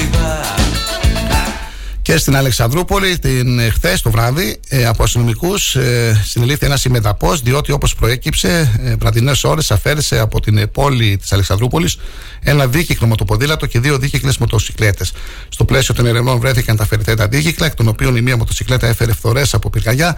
Την προανάκτηση ενεργή υποδιεύθυνση ασφάλειας Αλεξανδρούπολης. Κλοπές λοιπόν σημειώνονται και στην Αλεξανδρούπολη, όπως και στην ε, περιοχή μας. Να προσέχετε τα μοτοποδήλατά σας και τα ποδήλατά σας. Φωνή μου χτυπά. Ανοίγω τα μάτια, σηκώνω το βλέμμα.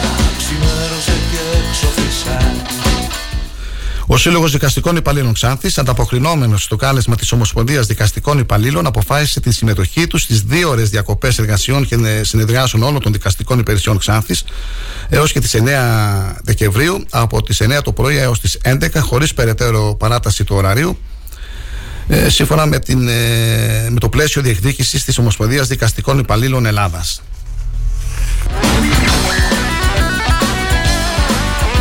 Συνεχίζονται από το Δήμο Ξάνθης κανονικά τα rapid test στο κέντρο υγείας Δήμου Ξάνθης πρώην Ίκα και στο καπί του Δήμου Ξάνθης από τις 8.30 μέχρι τις 2 το μεσημέρι στο καπί και στο κέντρο υγείας του Δήμου πρώην Ίκα από τις 8 μέχρι τις 2 το μεσημέρι. Η Περιφέρεια Ανατολικής Μακεδονίας και Θράκης διοργανώνει μουσική εκδήλωση αφιέρωμα στα 100 χρόνια από την μικρασιατική καταστροφή με Ελένη και Σουζάνα Βουλιουκλή σε συνεργασία με το Μορφωτικό Όμιλο Κομωτινής το Σάββατο και ώρα 8.30 το βράδυ στο Μέγαρο Μουσικής Κομωτινής. Στην εκδήλωση συμμετέχει και ο Μορφωτικός Όμιλος ε, της γειτονικής μας πόλης. Σε τείχο η φωνή μου χτυπά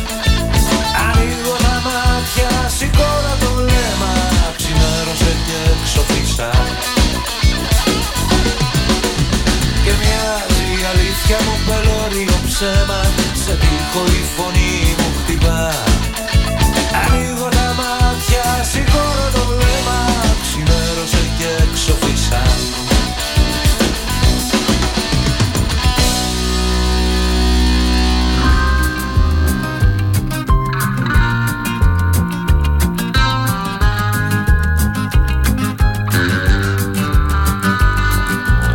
Η ενορία του Αγίου Θεοφάνου σα προσκαλεί σε τσάι και καφέ και σε προαιρετική συμμετοχή στο Χριστουγεννιάτικο Μπαζάρ της το Σάββατο 10 Δεκεμβρίου και ώρα 6 το απόγευμα στην αίθουσα του Πνευματικού Κέντρου του Ναού με σκοπό την ενίσχυση του έργου. μαζί σου Εκεί στο πέρας που ποτέ δεν φτάνει ο όχλος Θυμάμαι το άρωμα στο τέλος της φω... Και ένα σχόλιο που μας έστειλε ο Νίκος ο Νικολαίδης, ένα ενεργός πολίτης της Ξάνθης, δηλαδή για να καταλάβω, έγινε η φιέστα για το άναμα του δέντρου. Τα σπιτάκια στην Ουρανούπολη ήταν κλειστά. Δεν υπήρχε ε, η συνοδεία της κατάλληλης. Στην, στην Ευχούπολη ήταν κλειστά. Δεν υπήρχε συνοδεία της κατάλληλης μουσικής για την γιορτή. Η ζογκλέρ με τις φωτιές δεν ήταν οπτικά προσβάσιμη από τον κόσμο. Και τέλος, να μην πω για την τραγουδίστρια που ακουγόταν και ήταν παραγωγή. Και όλα αυτά κόστησαν 23.000 ευρώ. Δήμαρχε, φτιάξτε τις λακκούβες, τις χάρες, τα μπαλώματα και άσε τις φιέστες για μετά. Κάνε την καθημερινότητά μας πιο εύκολη και λιγότερο ζημιογόνα, γράφει ο Νίκος Νικολαίδης.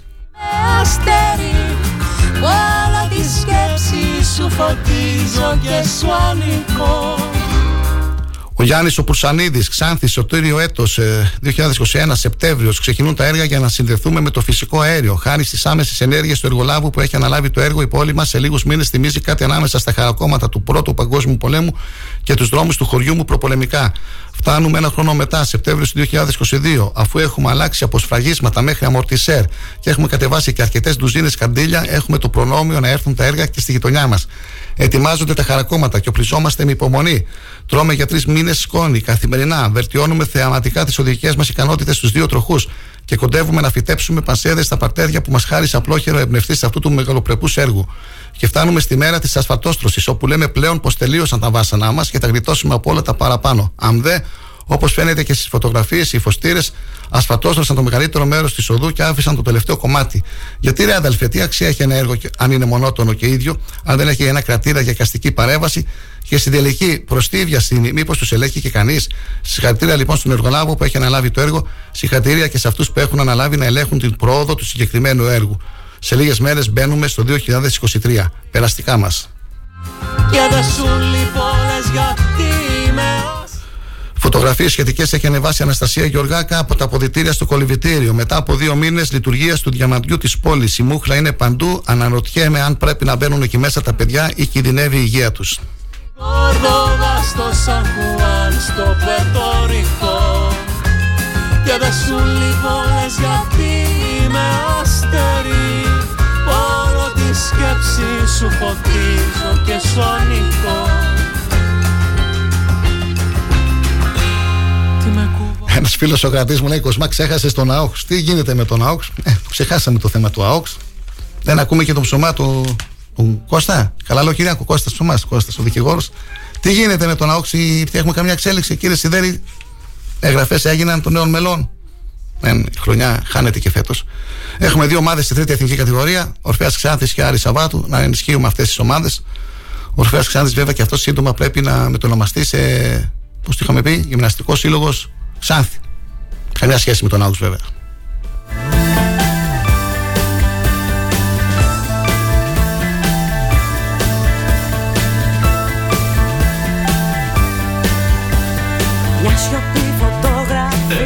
Έχει κλαπεί ένα ποδήλατο από υπόγειο πολυκατοικίας κοντά στο πρώτο γυμνάσιο. Έχει πάρει φως δεν βλέπεις Την αλήθεια για το Ζητείτε προσωπικό για το κατάστημα Ξηροκάρπη. Η αγγελία μας την έχουμε αναφέρει και την είπαμε και χθες. Τηλέφωνο επικοινωνίας 2541 0 77 776. 2541 0 77 776.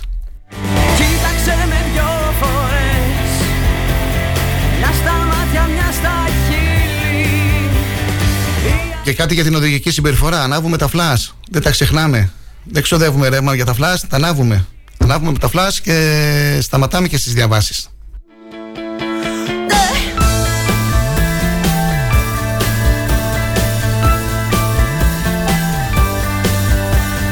thrakitoday.com και αγώνας.gr οι σελίδες που μπορείτε να ενημερώνεστε όλη την ε, ημέρα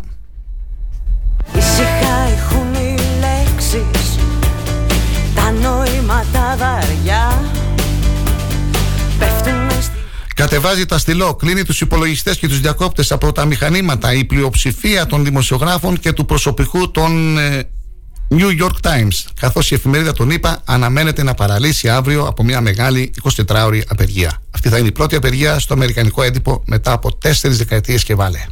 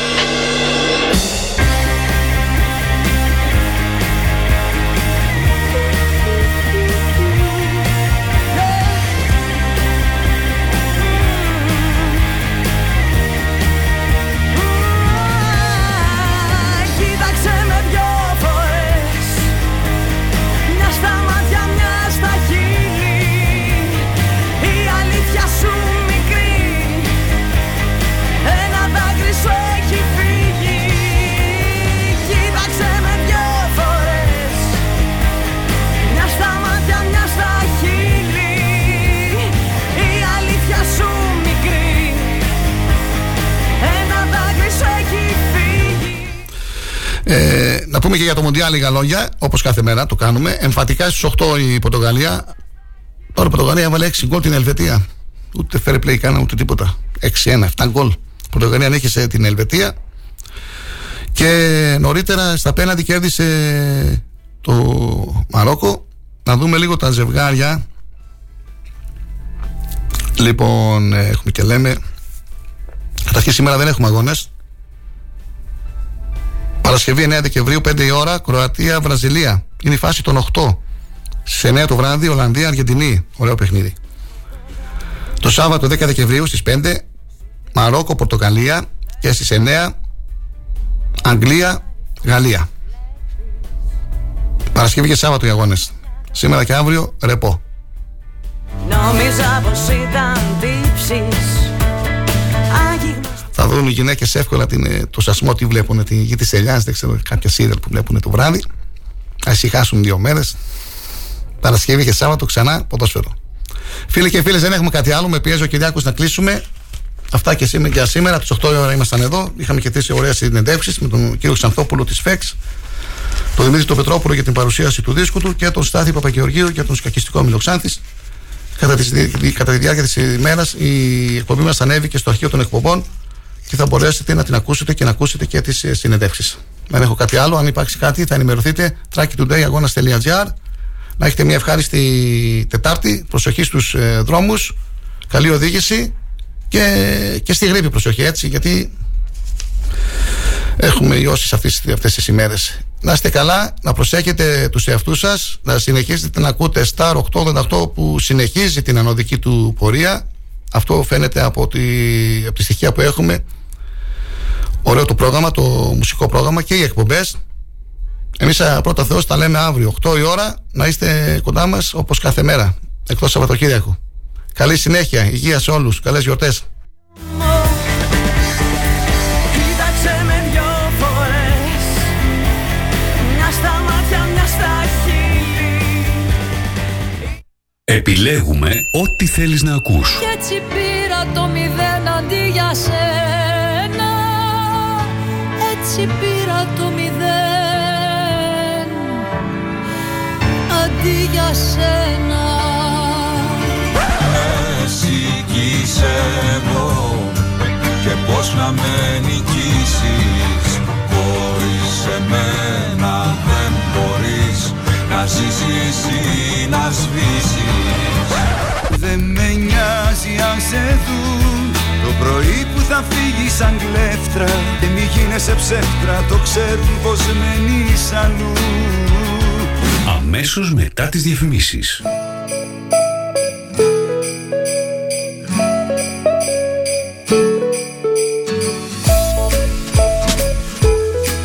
Star 888. Το ραδιόφωνο όπως το θέλουμε.